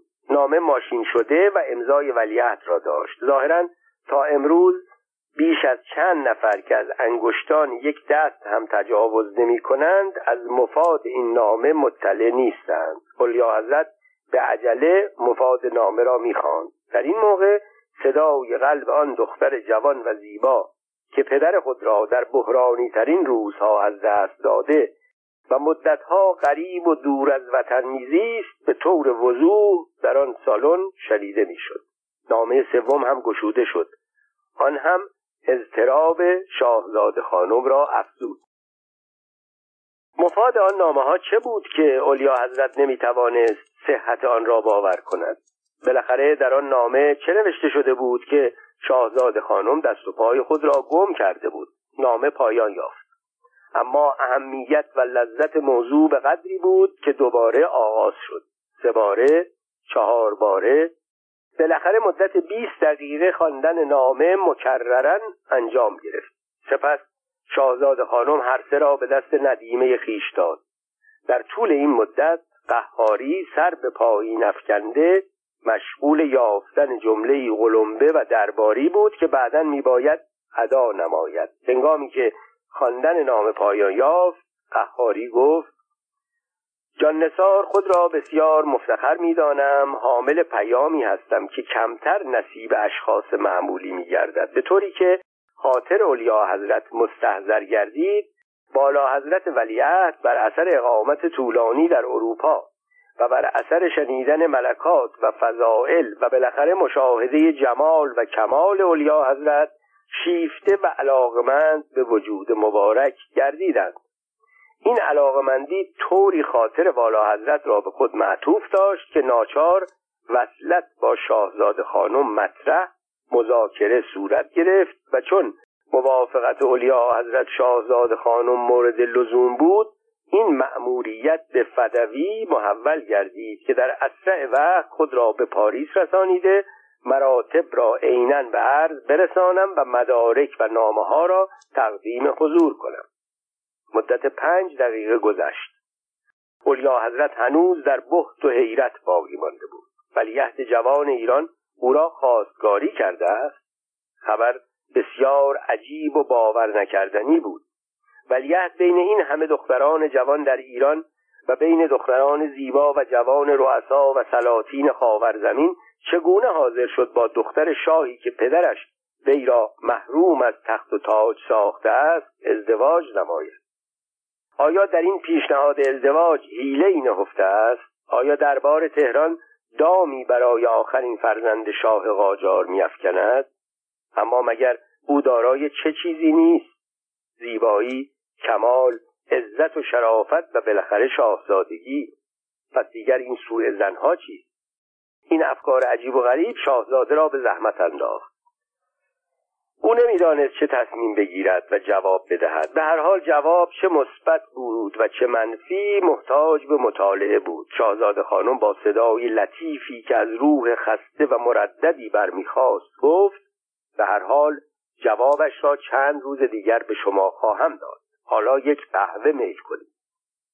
شاهزاده خانم زنگ زد پیش خدمت وارد شد. سفارش قهوه داده شد. قهوه تمیز در فنجانهای کوچک و قشنگ چینی در برابر آقای قهاری نهاده شد. ضمن صرف قهوه صحبت بر سر صفات نیک ولیعهد ایران دور می‌زد. شاهزاده خانم با خجالت آن را گوش می‌دادند. قهوه خورده نخورده قهاری برخواست و اجازه مرخصی خواست. اولیا حضرت پیش آمد و با محبت و صمیمیت بیشتری به وی دست داد و وعده کرد که در ظرف یک هفته جواب را به او خواهد داد. قهاری تعظیمی نمود و از در خارج شد. روز بعد هدایای فراوانی که طلا آلات و جواهرات گرانبهای سلطنتی بین آن مشاهده می‌شد از طرف پرنسس به میهمانخانه‌ای که قهاری در آن سکونت داشت به عنوان انعام ارسال گردید. چند روز نگذشت که قهاری بیپول قهاری آسمان جل لباس شیک به تن نمود در بهترین هتل‌ها غذا می‌خورد در زیباترین کافه ها رفت و آمد مینمود. جواهرات و طلا فراوان خانواده سلطنتی قاجار وی را از آن ادبار و فلاکت کم ارزی و بیپولی خارج ساخت. چند روز گذشت. تصمیم پرنسس معلوم نگردید ولی قهاری پول می‌خواست. عریضه مختصری تقدیم گردید که چون ارز لازمی که از تهران جهت من ارسال شده نرسیده والاحضرت اجازه فرمایند مبلغی وجه به طور قرض مرحمت شود تا پس از رسیدن وجوه ارسالی از دربار تهران استرداد گردد. با آنکه خانواده سلطنتی قاجار در پاریس چندان از لحاظ مالی مستغنی نبودند معلوست به ناظر خرج دستور صادر شد که قهاری هر چقدر پول می‌خواهد تا زمانی که پولش از تهران نرسیده به وی بدهید. این دستور دیگر نان قهاری را به میان روغنی افکند که چربیش فقط به مزاج سالم قهاری خللی وارد نکرد و الا هر شخص کم ظرفیت دیگری بود ممکن بود تحت تأثیر این وجوه کلان دست و پای خود را گم کرده مأموریت خود را به طرز بدی انجام دهد و اسباب زحمت گردد. روزها گذشت. بیماری قهاری که همان هواخوری بود کم کم برطرف شد. قرضه از دربار منقرض قاجار در پاریس چندین بار تکرار گردید. قهاری با اعتبار خالی در برابر این صندوق پسنداز هر چه می‌خواست ارز طلا جواهر دریافت می‌کرد و به امید اسعار ارسالی از تهران فقط رسید موقت می‌داد. در راه. ترن آلمان سوت زنان از مرز لهستان گذشته و راه مرز روسیه را در پیش گرفت. در زمین مصفا و جلگه های سبز و خرم و جنگل های قشنگ و انبوه لهستان یکی پس از دیگری از نظر مسافرین این قطار میگذشت. ما برای آنکه خوانندگان عزیز را در این کشور ناشناس معطل نگذاریم آنها را سوار این قطار سریع و سیر کرده و به سراغ مسافرینی که مورد علاقه من می باشد می‌بریم. در یکی از اتاقهای درجه یک قطار که زیبایی مبل و چراغ و آینه حاکی از جلال و ثروت و مقام و شعن مسافرین آن بود چشمان ما به قیافه چاق یک نفر آشنایی برخورد می کند که حالت خسته و خوابالودی دارد. کسانی که با ما وارد سالن و بنای میهمانخانه لوکس پاریس شدند و در ملاقات با شاهزاده خانم حضور داشتند این شخص را می‌شناسند. قهاری فارغ از خیال با حالتی مطمئن بر روی یکی از سندلی ها نشسته بود و از مناظر زیبای طبیعت لذت می بود و گاهگاهی هم خیلی تاجرانه چرت می‌زد. ما بدون اینکه با ایجاد سر و صدا و حرکتی اسباب زحمت این مسافر عزیز را که راه طولانی در پیش دارد فراهم کنیم با هم صفحات تقویم گذشته را ورق می‌زنیم. دو ماه پیش بود که قهاری پیام والا حضرت ولیعهد ایران را تقویم اولیا حضرت کرده و, و محرمانه ولی رسما از طرف دربار سلطنتی ایران خواستگاری نموده بود. هفته ها بعد اولیا حضرت پس از مشورت با چند نفر از ندما و دوستان و اقوام بالاخره موافقت خود را به آقای قهاری محرم دربار اعلام نموده بود. مدت دو ماه قهاری به عنوان نرسیدن هزینه سفر از تهران از خان بیدریق خانواده سلطنتی قاجار در پاریس وام می‌گرفت علاوه بر اینکه هدایایی به وی داده شده بود قیمت آن محتاج حساب علاهده است. ظاهرا ولیعهد ایران تقاضا نموده بود که ملکه آینده به ایران تشریف فرما شوند تا مراسم عروسی سلطنتی انجام گیرد. شاهزاده خانم با اضطراب و تشویش مخصوص خود را حاضر برای بازگشت به ایران نمود. ولی قهاری به قول خود طبق دستور مرکز مجبور بود هرچه زودتر به تهران مراجعت و مراتب موافقت خانواده عروس را به سرپاس مختاری اعلام تا در نتیجه دربار تهران حاضر برای پذیرایی خانواده سلطنتی گردد. شاهزاده خانم اظهار داشت که در ظرف شش ماه آینده به عزم تهران حرکت خواهد نمود. بدین طریق قهاری از خانواده سلطنتی خداحافظی کرد و پاریس را ترک گفت و به جانب ایران سفر کرد. در مرز ترنها عوض شد ترن روسیه راه را به جانب قفقاز باز نمود. بالاخره پس از چند روز بیخوابی و خستگی راه مرز ایران نمودار گشت. قهاری پس از دو ماه بیماری و معالجه در پاریس به وطن معلوف بازگشت مینمود. چند ماه گذشت. شاهزاده خانم با تهیه کامل و لباس و اساسیه مکفی برای انجام عروسی به جانب ایران عازم گردید. مقرر بود در هنگام حرکت و در نزدیکی مرز ایران شاهزاده خانم مراتب را به قهاری معمور ویژه اعلام دارند تا نامبرده وسایل پذیرایی را در مرکز و طول راه فراهم آورند یک روز قهاری در روی میز خود یک تلگراف لاتین مشاهده کرد. قلب کارمند به تپش درآمد.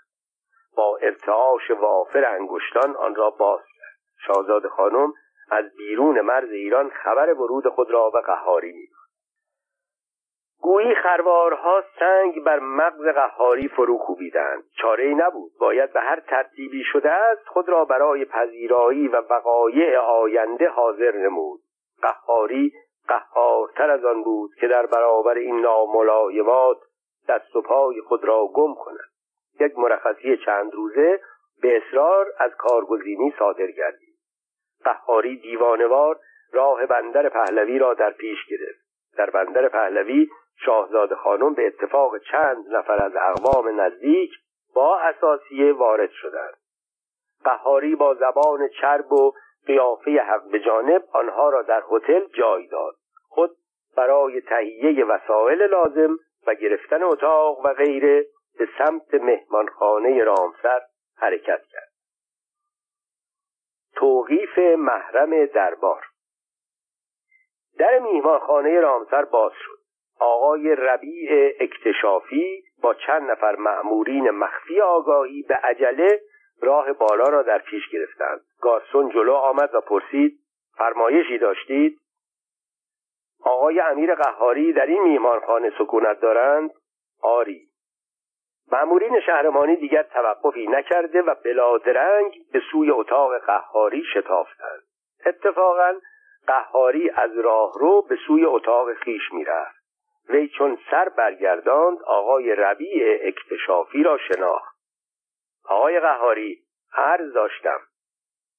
آه سلام علیکم. آقای اکتشافی حال شما چطور است؟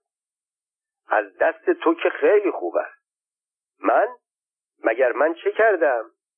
اجالتا بفرمایید با هم برویم تهران تا عرض کنم. من به تهران خواهم آمد ولی با این عجله چرا؟ آخر من تنها نیستم. به همین دلیل که تنها نیستید باید عجله کنید امر تیمسار مختاری است چون و چرا ندارد. همین الان با همین وضع بدون اینکه حتی چمدان خود را بردارید آخر اساسیه من چه می شود؟ همراهان من که در بندر پهلوی هستند و امروز وارد اینجا می شوند چه کار کنند؟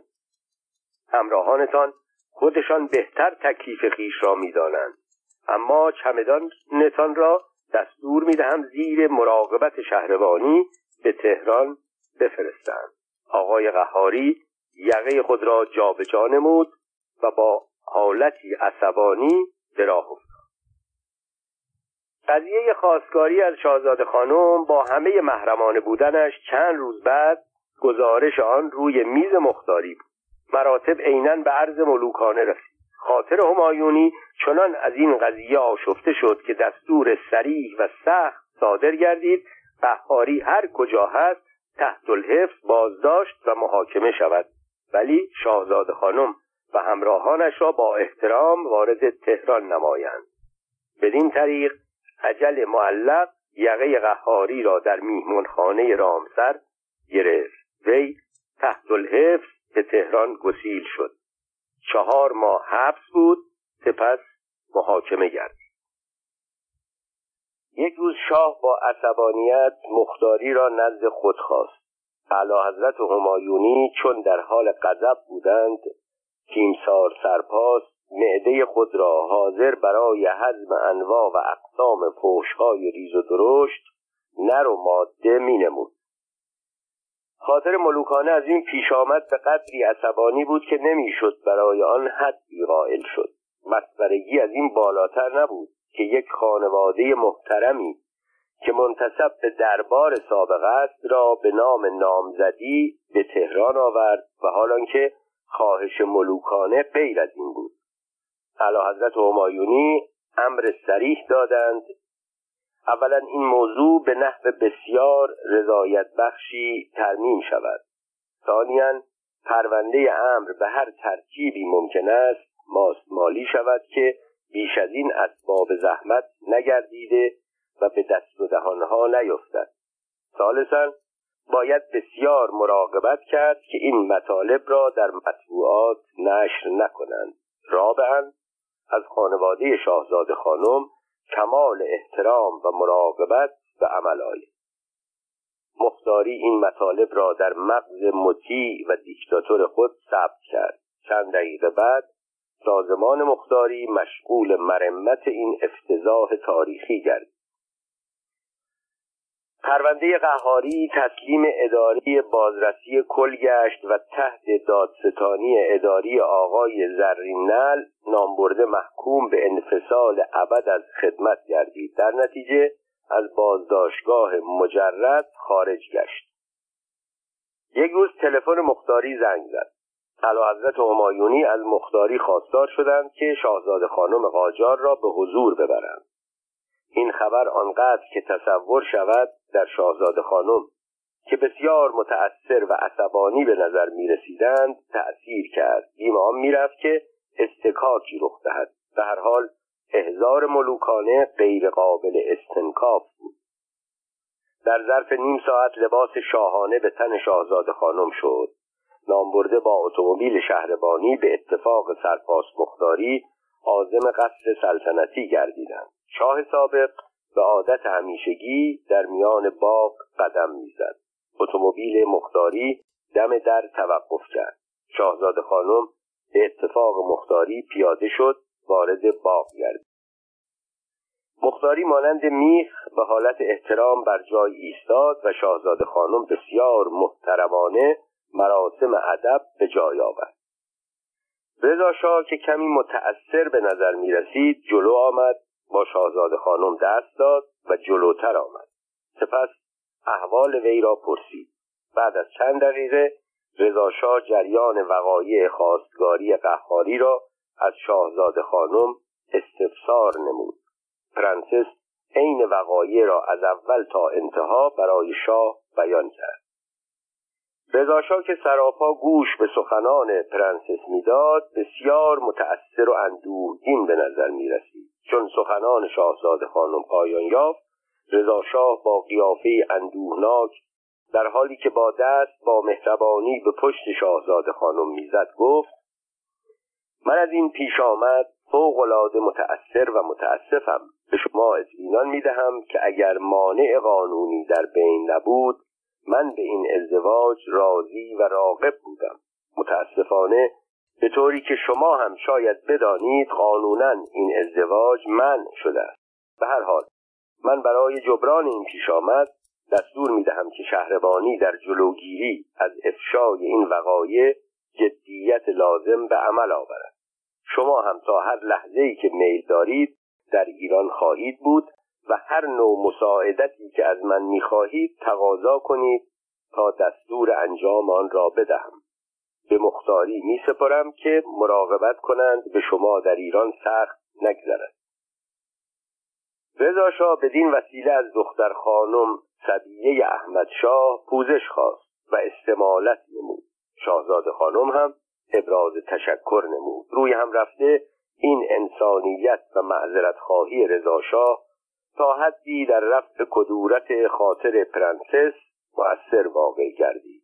عین همین دستورها به مختاری صادر گردید. سپس شاه اجازه مرخصی داد. شاهزاده خانم به همان وضعی که با مختاری آمده بود مراجعت به منزل نمود. بقیه گزارش شرح ماجرای قهاری معمور آگاهی بعد از شهریور 1320 است. به طوری که ملاحظه شد نویسنده مقداری خیال بافی را در ماجرا داخل کرده. از جمله شرح و بست درباره مهمانخانه لوکس اقامتگاه ایران دخت و دایی او که در اینجا نصرت سلطان نامیده شده در حالی که مادر ایران دخت به نام سید خانم بعد از جدایی از شاهزاده زهیر و سلطان همسر سرهنگ افشار قاسملو شد و از او صاحب دو پسر شد. یکی به نام مهندس عزیزالله افشار تو قاسملو که در این شرح حال نام او در چند جا آمده است و هر دو دایی های ایران دخت بودند ولی دخالتی در ماجرا نداشتند. از آن گذشته نصرالله شیفته مادر ایران دخت را دختر کامران میرزا نایب السلطنه نوشته در حالی که دختر کامران میرزا مادر احمد شاه بود نه همسر او. ایران دخت از سالهای جوانی به بعد. ایران دخت در دوران شش ساله جنگ جهانی دوم در آمریکا بود. در سال 1327 خورشیدی به ایران آمد. بازگشت او قوقایی در خانواده ایجاد کرد. سال 1327 از جمله سالهای معدود آزادی مردم ایران در طول تاریخشان بود. به این ترتیب برخلاف سال 1316 که رضاشاه دستور داده بود دختران احمد شاه با مردم تماس نگیرند یا ازدواج کنند و یا به خارج برگردند این بار در دوره اول سلطنت محمد رضا شاه کسی مزاحم و مانع ملاقات خویشاوندان با آنها نشد. من در آن زمان داماد عمویم مرحوم عیسی بهزادی و خانم کوکب الملوک بهزادی خاله ایراندخت نبودم. نسبتی با ایراندخت نداشتم. دانشجوی دانشکده حقوق دانشگاه تهران بودم. به خلق و خوی جوانی و دانشجویی به سرنوشت فرزندان شاهان سابق و لاحق توجه نداشتم در آن مدت حتی یک بار به دیدن دختر احمد شاه قاجار نرفتم اما چون در دوران تحصیل در دانشگاه در خانه عمویم زندگی می کردم خواه مطالبی را که افراد خانواده به خصوص خانمهایی که از ایران دخت دیدار می کردند می گفتند می شنیدم. سخن بسیار بود اینها به یادم مانده است. پرنسس در این سفر خیلی خوشگلتر شده. چشمهای درشت و سیاهش آنقدر زیبا و با حالت است که نمی شود به آنها نگاه کرد. چرا از مژههایش نمی‌گویی؟ شنیدم یک سیگار هما را روی مژههایش نگه میدارد. متوجه دماغش نشدی؟ عمل کرده. راست می‌گویی؟ دیدم یک چیز در صورتش فرق کرده اما دماغ خودش که قشنگ بود. قشنگ بود اما کمی خمیدگی داشت. حالا که صاف کرده خیلی بهتر. پانویس در آن زمان هنوز جراحی زیبایی بینی در ایران رایج نشده بود و این کار عجیب می نمود ادامه متن دندانهایش صاف و مرتب است. عین صدف می درخشد بعد صداها آهسته تر می شد می‌گویند ممکن است شاه با پرنسس ازدواج بکند. بعد از طلاق فوزیه و عظیمت او به مصر خانواده سلطنتی در جستجوی دختری برای شاه بودند. آن بار که ولیعهد در سوئیس عاشق پرنسس شد رضا شاه مخالفت می‌کرد اما حالا شاه خودش درباره ازدواجش تصمیم می‌گیرد. ممکن است به زودی این ازدواج سر بگیرد. شنیدم هفته قبل شکوه الملک رئیس دفتر مخصوص به منزل پرنسس رفت. از او خواست چند عکس در حالات مختلفه در عکاسخانه یا آباخ عکاس مخصوص دربار بگیرد تا برای شاه ببرد. در همان ایام بود که شنیدم ایران دخت خانه بزرگ و مجللی را که عبدالحسین نیکپور بازرگان معروف و نماینده مجلس به پسرش محسن نیکپور داده بود به ماه یک هزار و پانصد تومان اجاره کرده این پول در آن سالها مبلغ هنگفتی بود. خانه در یک بنبست در خیابان فرصت قرار داشت. آنها که آن خانه را دیده بودند می‌گفتند مبلمان خانه بینظیر است. با اشیاء عتیقه و تابلوهای قیمتی و پرده های مخمل به یک قصر میماند. یک پیانوی رویال قدیمی هم در گوشه سالن قرار دارد که پرنسس روزی چند ساعت سرگرم نواختن آن می شود از همه مهمتر حیاط بزرگ و استخر آن بود. در آن سالها استخر در خانه چیز نادری بود. و در میان این زمزمه ها به گوشم رسید که میان خانواده سلطنتی درباره ازدواج ایران دخت و شاه اختلاف نظر به وجود آمده است. موافقان این ازدواج عقیده داشتند با توجه به عشق شاه به پرنسس در زمان تحصیل در سوئیس وصلت او با خانواده بزرگ قاجار که در حقیقت بزرگترین خانواده ایران محسوب می‌شد باعث استحکام موقعیت شاه می شود آن هم در زمانی که حزب توده ایران گروه های روشنفکری چپ و بسیاری از سران اشایر که پدرانشان در زمان رضا شاه سر به نیست شدند و همچنین مذهبی ها با سلطنت مخالف هستند. اما مخالفان انگوش روی نکات دیگر میگذاشتند. ایران دخت دو سال از شاه بزرگتر بود. ایران دخت ازدواج کرده بود از همسر خود سه فرزند داشت. از همه گذشته این ازدواج احتیاج به تغییر اصولی از قانون اساسی داشت که در آن سالها با آزادی مطبوعات و احزاب کار مشکلی بود. اما از همه مهمتر مخالفت ملکه مادر با این ازدواج بود. او که به خاطر داشت رضا شاه با همه خصومتی که با خانواده قاجار داشت بعد از رسیدن به سلطنت دو دختر از این خانواده به همسری انتخاب کرده بود توران دخت امیر سلیمانی مادر شاهپور غلام رضا و اسمت الملوک دولت شاهی مادر عبدالرضا احمد رضا محمود رضا حمید رضا و فاطمه پهلوی. مایل نبود پسرش هم با این خانواده وصلت کند. این بار سفر ایران دخت به ایران که شنیدم کسانی او را به امید ازدواج با شاه تشویق به این مسافرت کرده بودند برایش مخارج زیادی به همراه داشت. او کیف دستی بزرگی داشت که هرگز از خود جدا نمی کرد می گفتند داخل آن مقدار زیادی جواهر و اوراق بهادار است. اما طی هفته ها و ماهها کیف دستی بزرگش هی کوچک و کوچکتر می‌شد.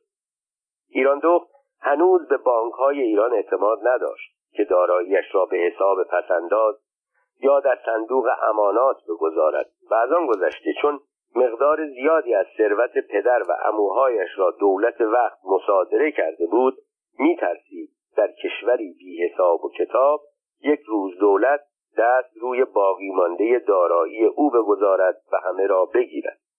به این سبب در تمام مدت از اصل می‌خورد و از اصل خوردن هم معلوم است سرانجام به کجا می انجامد؟ تمام می شود. پس از مدتی ایران دخت که از ازدواج با شاه ناامید شده بود برای آنکه از مخارج خود بکاهد خانهای در نزدیکی میدان 24 اسفند آن زمان میدان انقلاب فعلی اجاره کرد و با مادرش بدرالملوک و فرزندانش به آنجا رفت. خانم سمیله پارسیپور فخرالملوک والا در یادداشتهایی که درباره خواهرش خانم بدرالملوک همسر احمد شاه در مجله سپید و سیاه نوشته بود اشاره کرد که او در تمام این مدت برای آنکه چشمش به مجسمه رضاشاه که سوار بر اسب در وسط میدان نصب شده بود نیفتد به شیشه های اتاقش کاغذ روزنامه میچسباند ایران دخت پس از مدتی ناامید از ازدواج با شاه و به علت مشکلات زندگی دوباره عزم سفر کرد. دست بچه هایش را گرفت و عازم فرنگ شد. این سفر چند سالی طول کشید. اما ایران دخت پس از مدتی اقامت در فرانسه و آمریکا یک بار دیگر در سالهای اول دهه سی خورشیدی به ایران برگشت. چند سال در ایران ماند. در این زمان من مدیر مجله بودم. با توجه به شغلی که داشتم نسبت به زندگانی او کنجکاوی پیدا کرده بودم. ما که در مجله شرح حال شاهزادگان خارجی را می نوشتیم شرح حال او که از خودمان بود برای خواننده ها جالبتر بود. اما در آن سالهای بعد از 28 مرداد 1332 مطبوعات اجازه نداشتند درباره دختر آخرین پادشاه قاجار مطلبی بنویسند.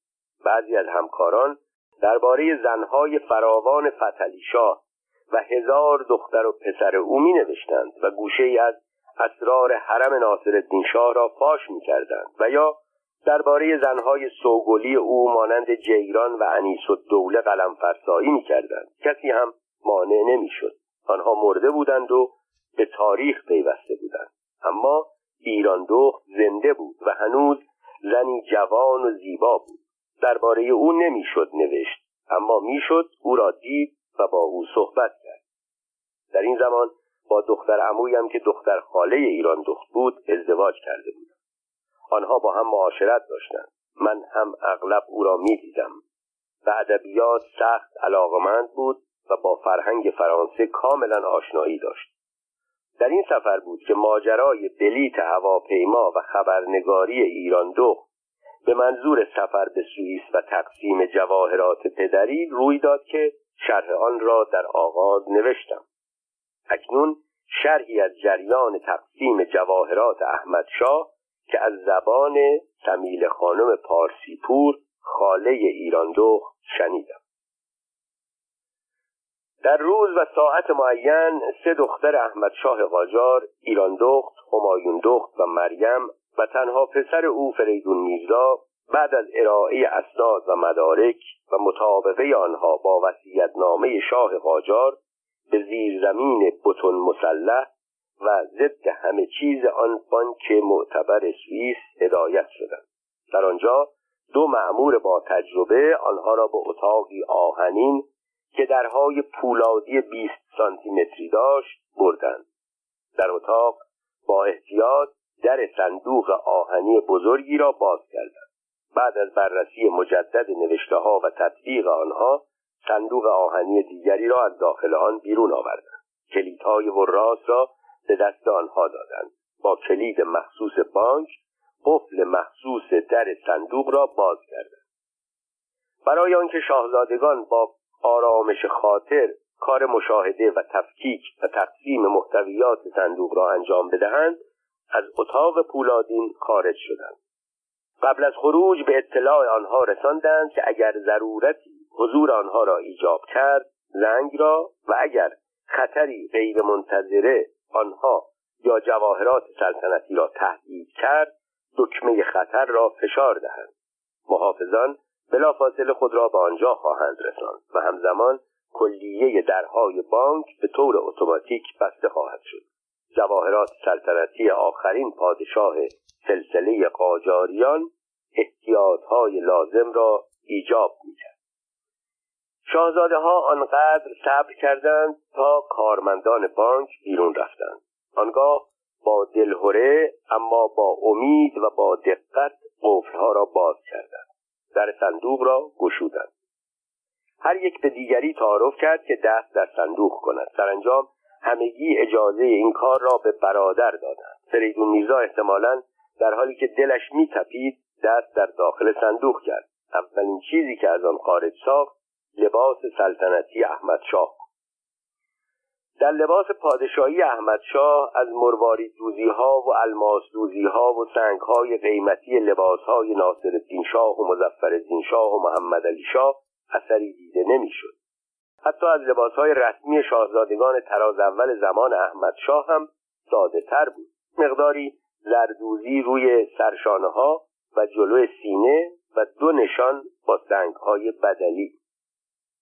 احمد شاه در سالهای آخر اقامت در پاریس لباس شخصی می پوشید احتمالا این آخرین لباسش بود که قصد داشت در آخرین سفر اعلام شده خود به ایران یعنی در تاریخ شهریور ماه 1304 که سرانجام نیز سردار سپه مانع انجام آن شد و وی را قبل از آمدن از سلطنت خل کرد از این لباس استفاده کند. کسی چه می‌داند؟ شاید طی سه سالی که از خلع او از سلطنت و مرگ او گذشت بارها در عالم خیال این لباس را می فرزندان با چشمهای اشکبار لباس پدر را بوسیدند و در گوشهای گذاشتند تا به جواهرات برسند. اما بعد از آن فریدون میرزا به ترتیب یک عصا که احمد را از نوجوانی علاقه داشتان را به دست بگیرد عصایی ساده و عادی و نه جواهر نشان. یک شلاق که شاید در سواری از آن استفاده می‌کرد و یک جفت دستکش عادی که احتمالا به علتی نسبت به آن علاقه خاصی پیدا کرده بود یک آلبوم عکس احمد شاه و چند شیء شخصی ولی ارزش دیگر بیرون آورد برای فرزندان آخرین پادشاه قاجار همه اینها یادگارهایی ارزشمند محسوب می‌شد و شاید در همان حال هر یک فکر می‌کرد کدام را بردارد. ولی در نامه از جواهرات سلطنتی احمد شاه سخن به میان آمده بود. تا اینجا از جواهر خبری نبود اما انتظار زیاد به طول نینجامید این بار وقتی فریدون میرزا دست به داخل صندوق کرد دستش به شیعی فلزی و سنگهای آن خورد. صورتش گشاده شد. آن را بیرون آورد. نیمتاج ملکه جهان همسر محمد علی شاه دختر کامران میرزا نایب السلطنه بود که به پسرش احمد شاه داده بود. دیدن نیمتاج این امید را در آنها زنده کرد که بعد از این نوبت به جواهرات خواهد رسید. همینطور یکی پس از دیگری انگشتری ها دستبند ها سینه‌ریز ها جقه های الماس و یاقوت و بریلیان خارج خواهد شد. البته چنین هم شد. چند قطعه جواهر دیگر بیرون آورده شد اما نه در حد تاج و نیم تاج و دستبند و سینریز و حتی غیر قابل مقایسه با آنها ولی به هر حال جواهراتی را بیرون آورد. وارثان که امید داشتند تا آخر عمر با جواهرات شاه بابا به راحتی زندگی خواهند کرد بعد از تقسیم آنها دانستند که اگر فروش این چند قطع جواهر سه چهار سال هم مخارج زندگی آنها را تأمین کند باید شکرگزار پدر تاجدار خود باشد. به طوری که حسین مکی در کتاب مختصری از زندگانی سیاسی سلطان احمد شاه قاجار نوشته احمد شاه پس از مرگ چهارصد و پنجاه هزار لیره ثروت از خود باقی گذاشت که قسمتی به صورت املاک مزروعی و زمین بود که از پدر به ارث برده بود یا خود خریده بود. به طوری که از نوشته های مورخین معاصر و رجال آن زمان برمیآید احمد شاه در تمام دوران سلطنت هیچ نوع سوء استفاده مالی نکرد. ثروت او قسمتی میراث پدر بود و قسمتی حقوق ماهانه ولیعهدی یا به قول خودش صرف جیب و حقوق سلطنتی که قسمتی را با امساک خرج می‌کرد بقیه را به عنوان پسنداز در بانکها میگذاشت. پس از سفر تقسیم جواهرات باز دو سالی ایران دخت در فرانسه و آمریکا گذراند تا در سال 1339 خورشیدی که مجددا به ایران برگشت. در این هنگام او چهل و سه ساله بود اما هنوز بسیار زیبا بود. این آخرین سفر او بود که بازگشت نداشت. در این زمان با یک امیر لشکر ارتش به نام تیمسار لشکر قدیمی ازدواج کرده بود. در آغاز که آنها را در میهمانی های خانوادگی می‌دیدیم روابطشان بسیار خوب بود. تیمسار چون نظامی بود و به سلسله مراتب اهمیت می‌داد به ایران دخت به عنوان دختر یک پادشاه احترام میگذاشت. همواره مراعات حال او را می‌کرد اما با گذشت زمان به این نتیجه رسید که اگر رعایت این اصول در محیط نظامی و در سربازخانه قابل قبول باشد در خانه و محل استراحت قابل تحمل نیست. ازدواج آنها حدود یک سال طول کشید. بعد از جدایی ایران دخت کلامی علیه همسر سابق خود نگفت ولی در خانواده شنیدم که تیمسار از کتاب خواندن ایران دخت از پیانو زدنهای ایران دخت و از طرز سینما رفتن ایران دخت گلمند بود. می‌گفت شبانه روز بیشتر وقتش را صرف مطالعه می کند حتی در وان حمام هم کتاب از دستش نمیافتد. این کار هر روز ساعتها طول می کشد علت آن بود ایران دخت آنقدر به مطالعه علاقه داشت که متوجه گذشت زمان نمی‌شد. جز این هم روزی یکی دو ساعت صرف نواختن پیانو می‌کرد. در مورد طرز سینما رفتن ایران دختم تیمسار درست می‌گفت. در آن زمان در آغاز شروع هر سانس سینما سرود شاهنشاهی نواخته می‌شد و تصویر بزرگ شاه روی پرده می آمد و همه میبایستی بایستند ایران دخت برای آنکه ناچار نشود در مقابل تصویر شاه و سلام شاهنشاهی به پا خیزد آنقدر در سالن انتظار سینما میماند تا سرود تمام شود آن وقت وارد سینما می‌شد. درباره خصوصیت های ایران دخت قاجار در صفحات گذشته چیزهایی نوشتم. به عنوان خاتمه کلام در این باره می نویسم او زنی با شخصیت با سواد اهل مطالعه و بسیار زیبا بود. اعضای صورتش متناسب پوستی سفید و اندامی موزون داشت. در اواخر عمر کمی چاق شده بود. پوستش به تیرگی می‌زد و کوتاه به نظر می رسید از این نظر به پدرش احمد شاه شباهت پیدا کرد. در میان افراد نزدیک خانواده فروتن بود اما همین که یک غریبه وارد مجلس می‌شد حالت شاهزاده خانمی به خود می‌گرفت کم حرف می‌زد در محافل بیشتر شنونده بود. هرگاه سخن دلنشینی از کسی میشنید با خنده کوتاه او را تشویق می‌کرد. به طور کلی رفتارش آهسته و همراه با متانت راه رفتن غذا خوردن سخن گفتن و خلاصه همه کارها را به آهستگی انجام می‌داد. همیشه یک قرآن در اتاق پذیرایی داشت اما همواره طوری می نشست که پشتش به قرآن نباشد. دروغ نمی گفت اهل غیبت نبود. از کسی بدگویی نمی کرد حتی نشنیدم از رضا شاه که پدرش را از سلطنت خرج کرده بود و سلسله 150 ساله قاجاریان را منقرض کرده بود به زشتی یاد کند نسبت به محمد رضا شاه هم با توجه به عشق اولیه می‌توان گفت بی تفاوت شده بود. برخلاف او مادرش بدرالملوک والا همسر احمد شاه تا آخر کینه رضا شاه را در دل میپرورید یک روز در یک میهمانی خانوادگی زن جوانی از افراد خانواده که از اتفاق با ایران دخت خویشاوندی سببی و نسبی نداشت شروع کرد به مسخره کردن شاهزاده ها و تا توانست از آنها بد گفت. اما آشکار بود که هدفش از آن حرفها توهین به ایران دخت است. حاضران از آن وضع ناراحت شدند ولی چون آن خانم فردی بددهن بود دانستند هر نوع دخالت او را جریتر می کند بانوی یاوگو بعد از آن که عقده دل را خالی کرد خداحافظی نمود و رفت. پس از رفتن او هم مدتی سکوت برقرار ماند. هیچ کس نمی‌دانست چه بگوید. تا آنکه خود ایران دخت به حرف آمد و گفت من که به این خانم بدی نکرده بودم.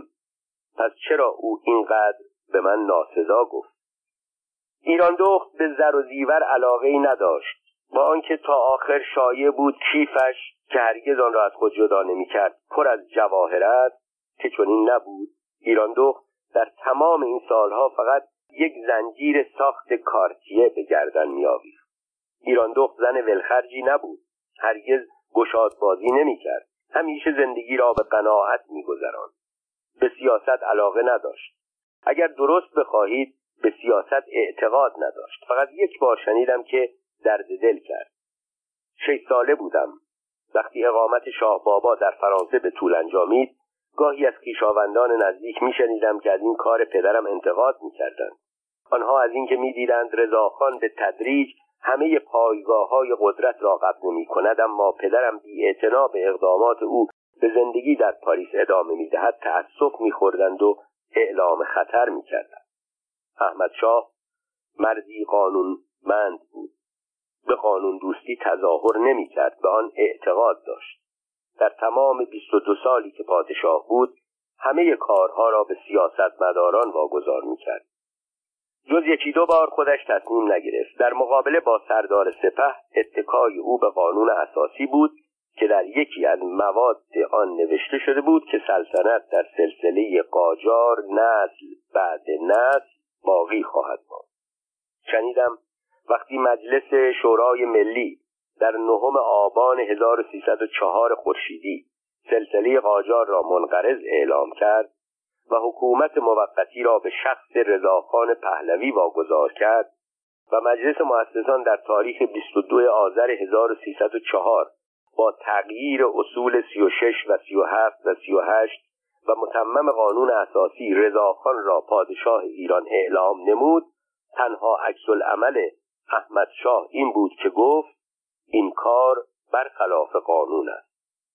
حتی شنیدم در صدد برآمد وکیل بگیرد و علیه رضاشاه اقامه دعوا کند تا ثابت شود او پادشاه قانونی ایران است در خانه اولین فرزند آخرین پادشاه قاجار از مظاهر دربارهای سلطنتی چیزی دیده نمی‌شد. از فرشهای گرانبها از اشیاء عتیقه و از تابلوهای نقاشی اثر نقاشان مشهور و شکوه و جلال خانه ثروتمندان هم اثری نبود. هرچه بود ساده بود و ارزان قیمت. تنها چیزهایی که بر روی دیوارهای اتاق به چشم می‌خورد تصویرهایی از اجداد ایران دخت بود. به ویژه از عباس میرزا ناصر الدین شاه و از احمد شاه و از شاهزاده زهیر و سلطان جالبترین عکس اتاق پذیرایی ایران دخت عکسی از احمد شاه بود که در آخرین سالهای زندگی پس از خل شدن از سلطنت در فرانسه گرفته بود. این عکس احمد شاه را با کت و شلوار و کراوات موهای صاف روغن زده نشان می‌داد. احمد شاه در این عکس که سی و سه سالگی او را نشان می‌داد قیافه یک مرد کامل را داشت. از آنجا که تا آن زمان هرچه عکس از احمد شاه چاپ شده بود از کودکی و نوجوانی او بود این عکس جلب توجه بیننده را می‌کرد جز اینها دو قاب عکس مستدیر شکل ساده هم در دیوار اتاق پذیرایی او نصب شده بود که با خط خوش نستعلیق این اسمها روی آن نوشته شده بود. در اولی فتلی شاه عباس میرزا محمد شاه ناصر الدین شاه مزفر الدین شاه محمد علی شاه احمد شاه اجداد پدری و پدر ایران دخت و در قاب عکس دوم فتلی شاه عباس میرزا مهدی قلی میرزا محمد حسن میرزا حسین میرزا بدرالملوک اجداد مادری و مادر ایران دخت. بعد از پیروزی انقلاب مدتی مقرری ایران دخت قطع شد. حتی از او خواستند خانه را ترک کند. این پایان کار او قبل از خاتمه زندگانی او بود. از شنیدن این خبر روحیه خود را از دست داده بود. در آستانه شهست سالگی نمی‌دانست چگونه زندگی کند. اما بعدا ندانستم به سفارش چه کسی البته بعد از بررسی درباره وضع زندگانی او مقرریش مجددا برقرار شد و تا آخر عمر هم اجازه داده شد در همان خانه بنشیند. سختترین دوران عمر ایران دخت از سال 1361 شروع شد.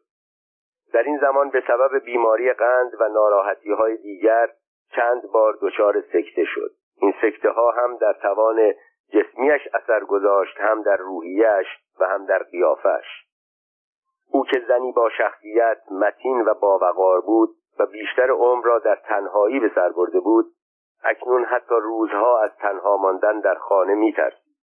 همواره دچار وحشت بود.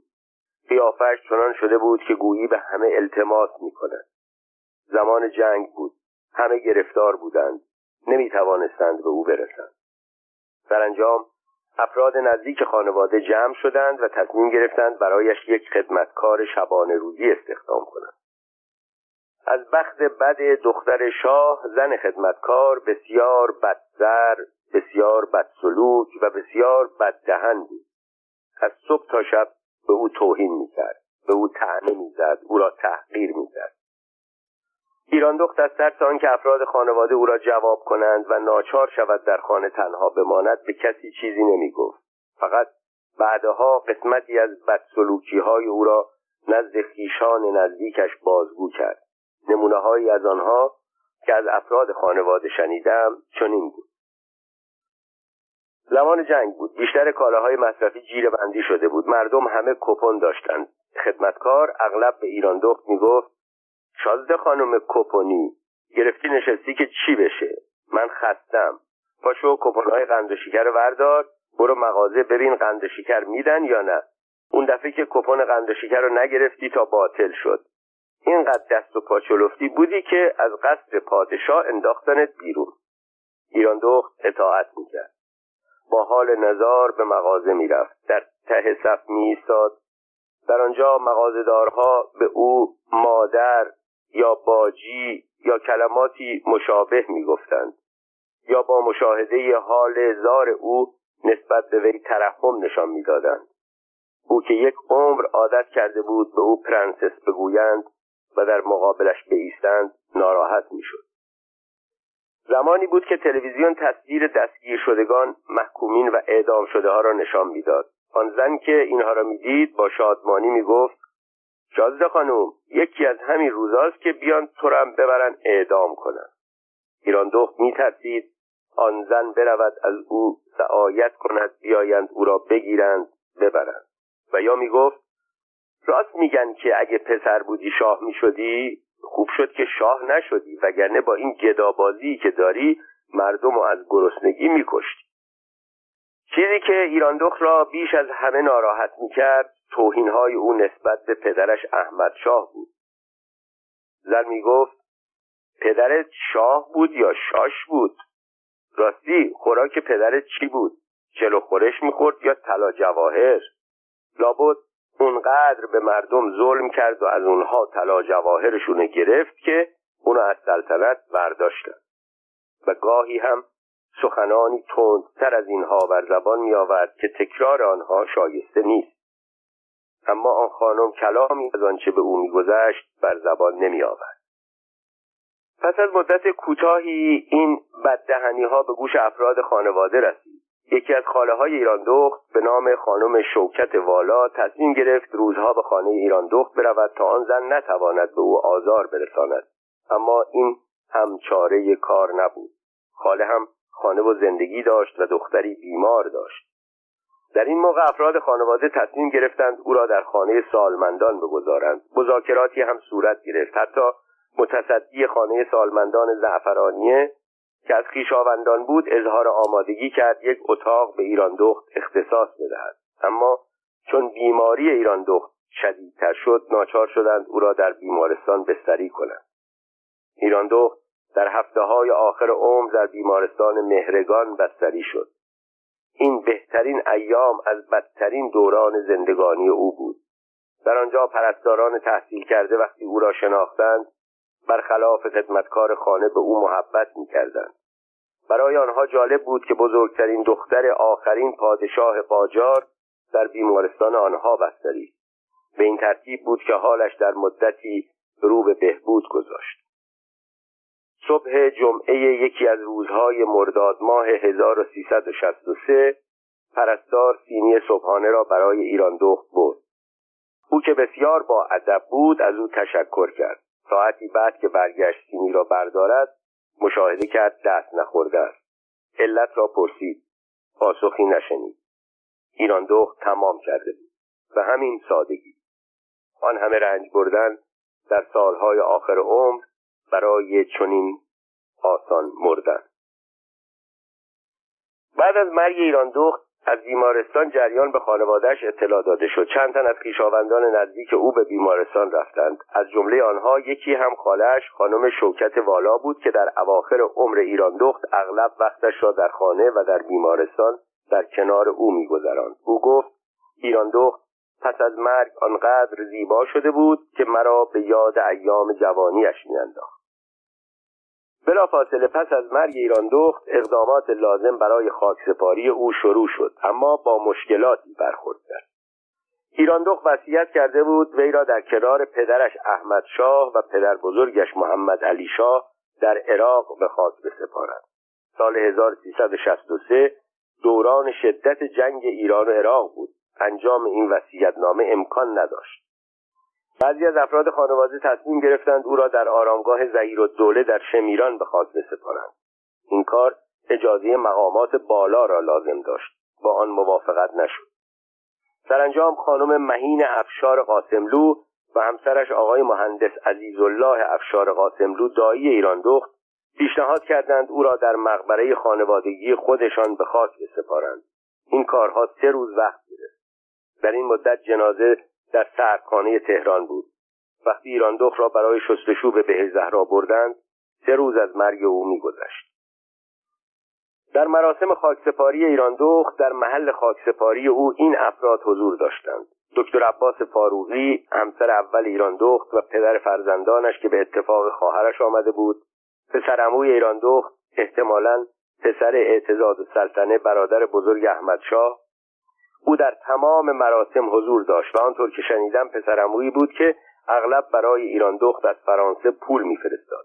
مرحوم عزت الله والا دایی ایران دخت خانم شوکت الملوک والا خاله ایران دخت خانم مهین افشار قاسملو و همسرش مهندس عزیزالله افشار قاسملو دایی ایران دخت. همسرم بهیندخت بهزادی دختر خاله ایران دخت و من که به تازگی از سفری دور و دراز آمده بودم و شاید یکی دو تن دیگر که به یاد نمی آورم اما همینقدر می‌دانم که تعداد شرکت کننده های مراسم تدفین دختر آخرین سلطان قاجار از ده نفر تجاوز نمی کرد. در مدت زمانی که ما در محل خاکسپاری در انتظار جنازه ایستاده بودیم خانم شوکت والا خاله ایران دخت به محل شستشو در بهشت زهرا رفت. وقتی برگشت رنگ رویش پریده بود. چنان وحشت زده به نظر می رسید که توجه همه را جلب کرد. اول چیزی نمی گفت وقتی اصرار ما را دید دو سه نفری را به گوشه ای برد. گفت اگر در بیمارستان پرنسس را ندیده بودم باور نمی کردم این موجود عجیب ایران دخته است. چنان وضعی پیدا کرده بود که گویی از یک ساختمان چندین طبقه به زیر افتاده یا حیوان درندهی به او حمله کرده است. اما چون در بیمارستان او را دیده بودم و لباسش را به یاد داشتم معلوم می شود هر چه شده در سردخانه شده. زمان جنگ بود. هر روز چندین بار برق شهر قطع می شد از آن گذشته کشته های جنگی زیاد بود.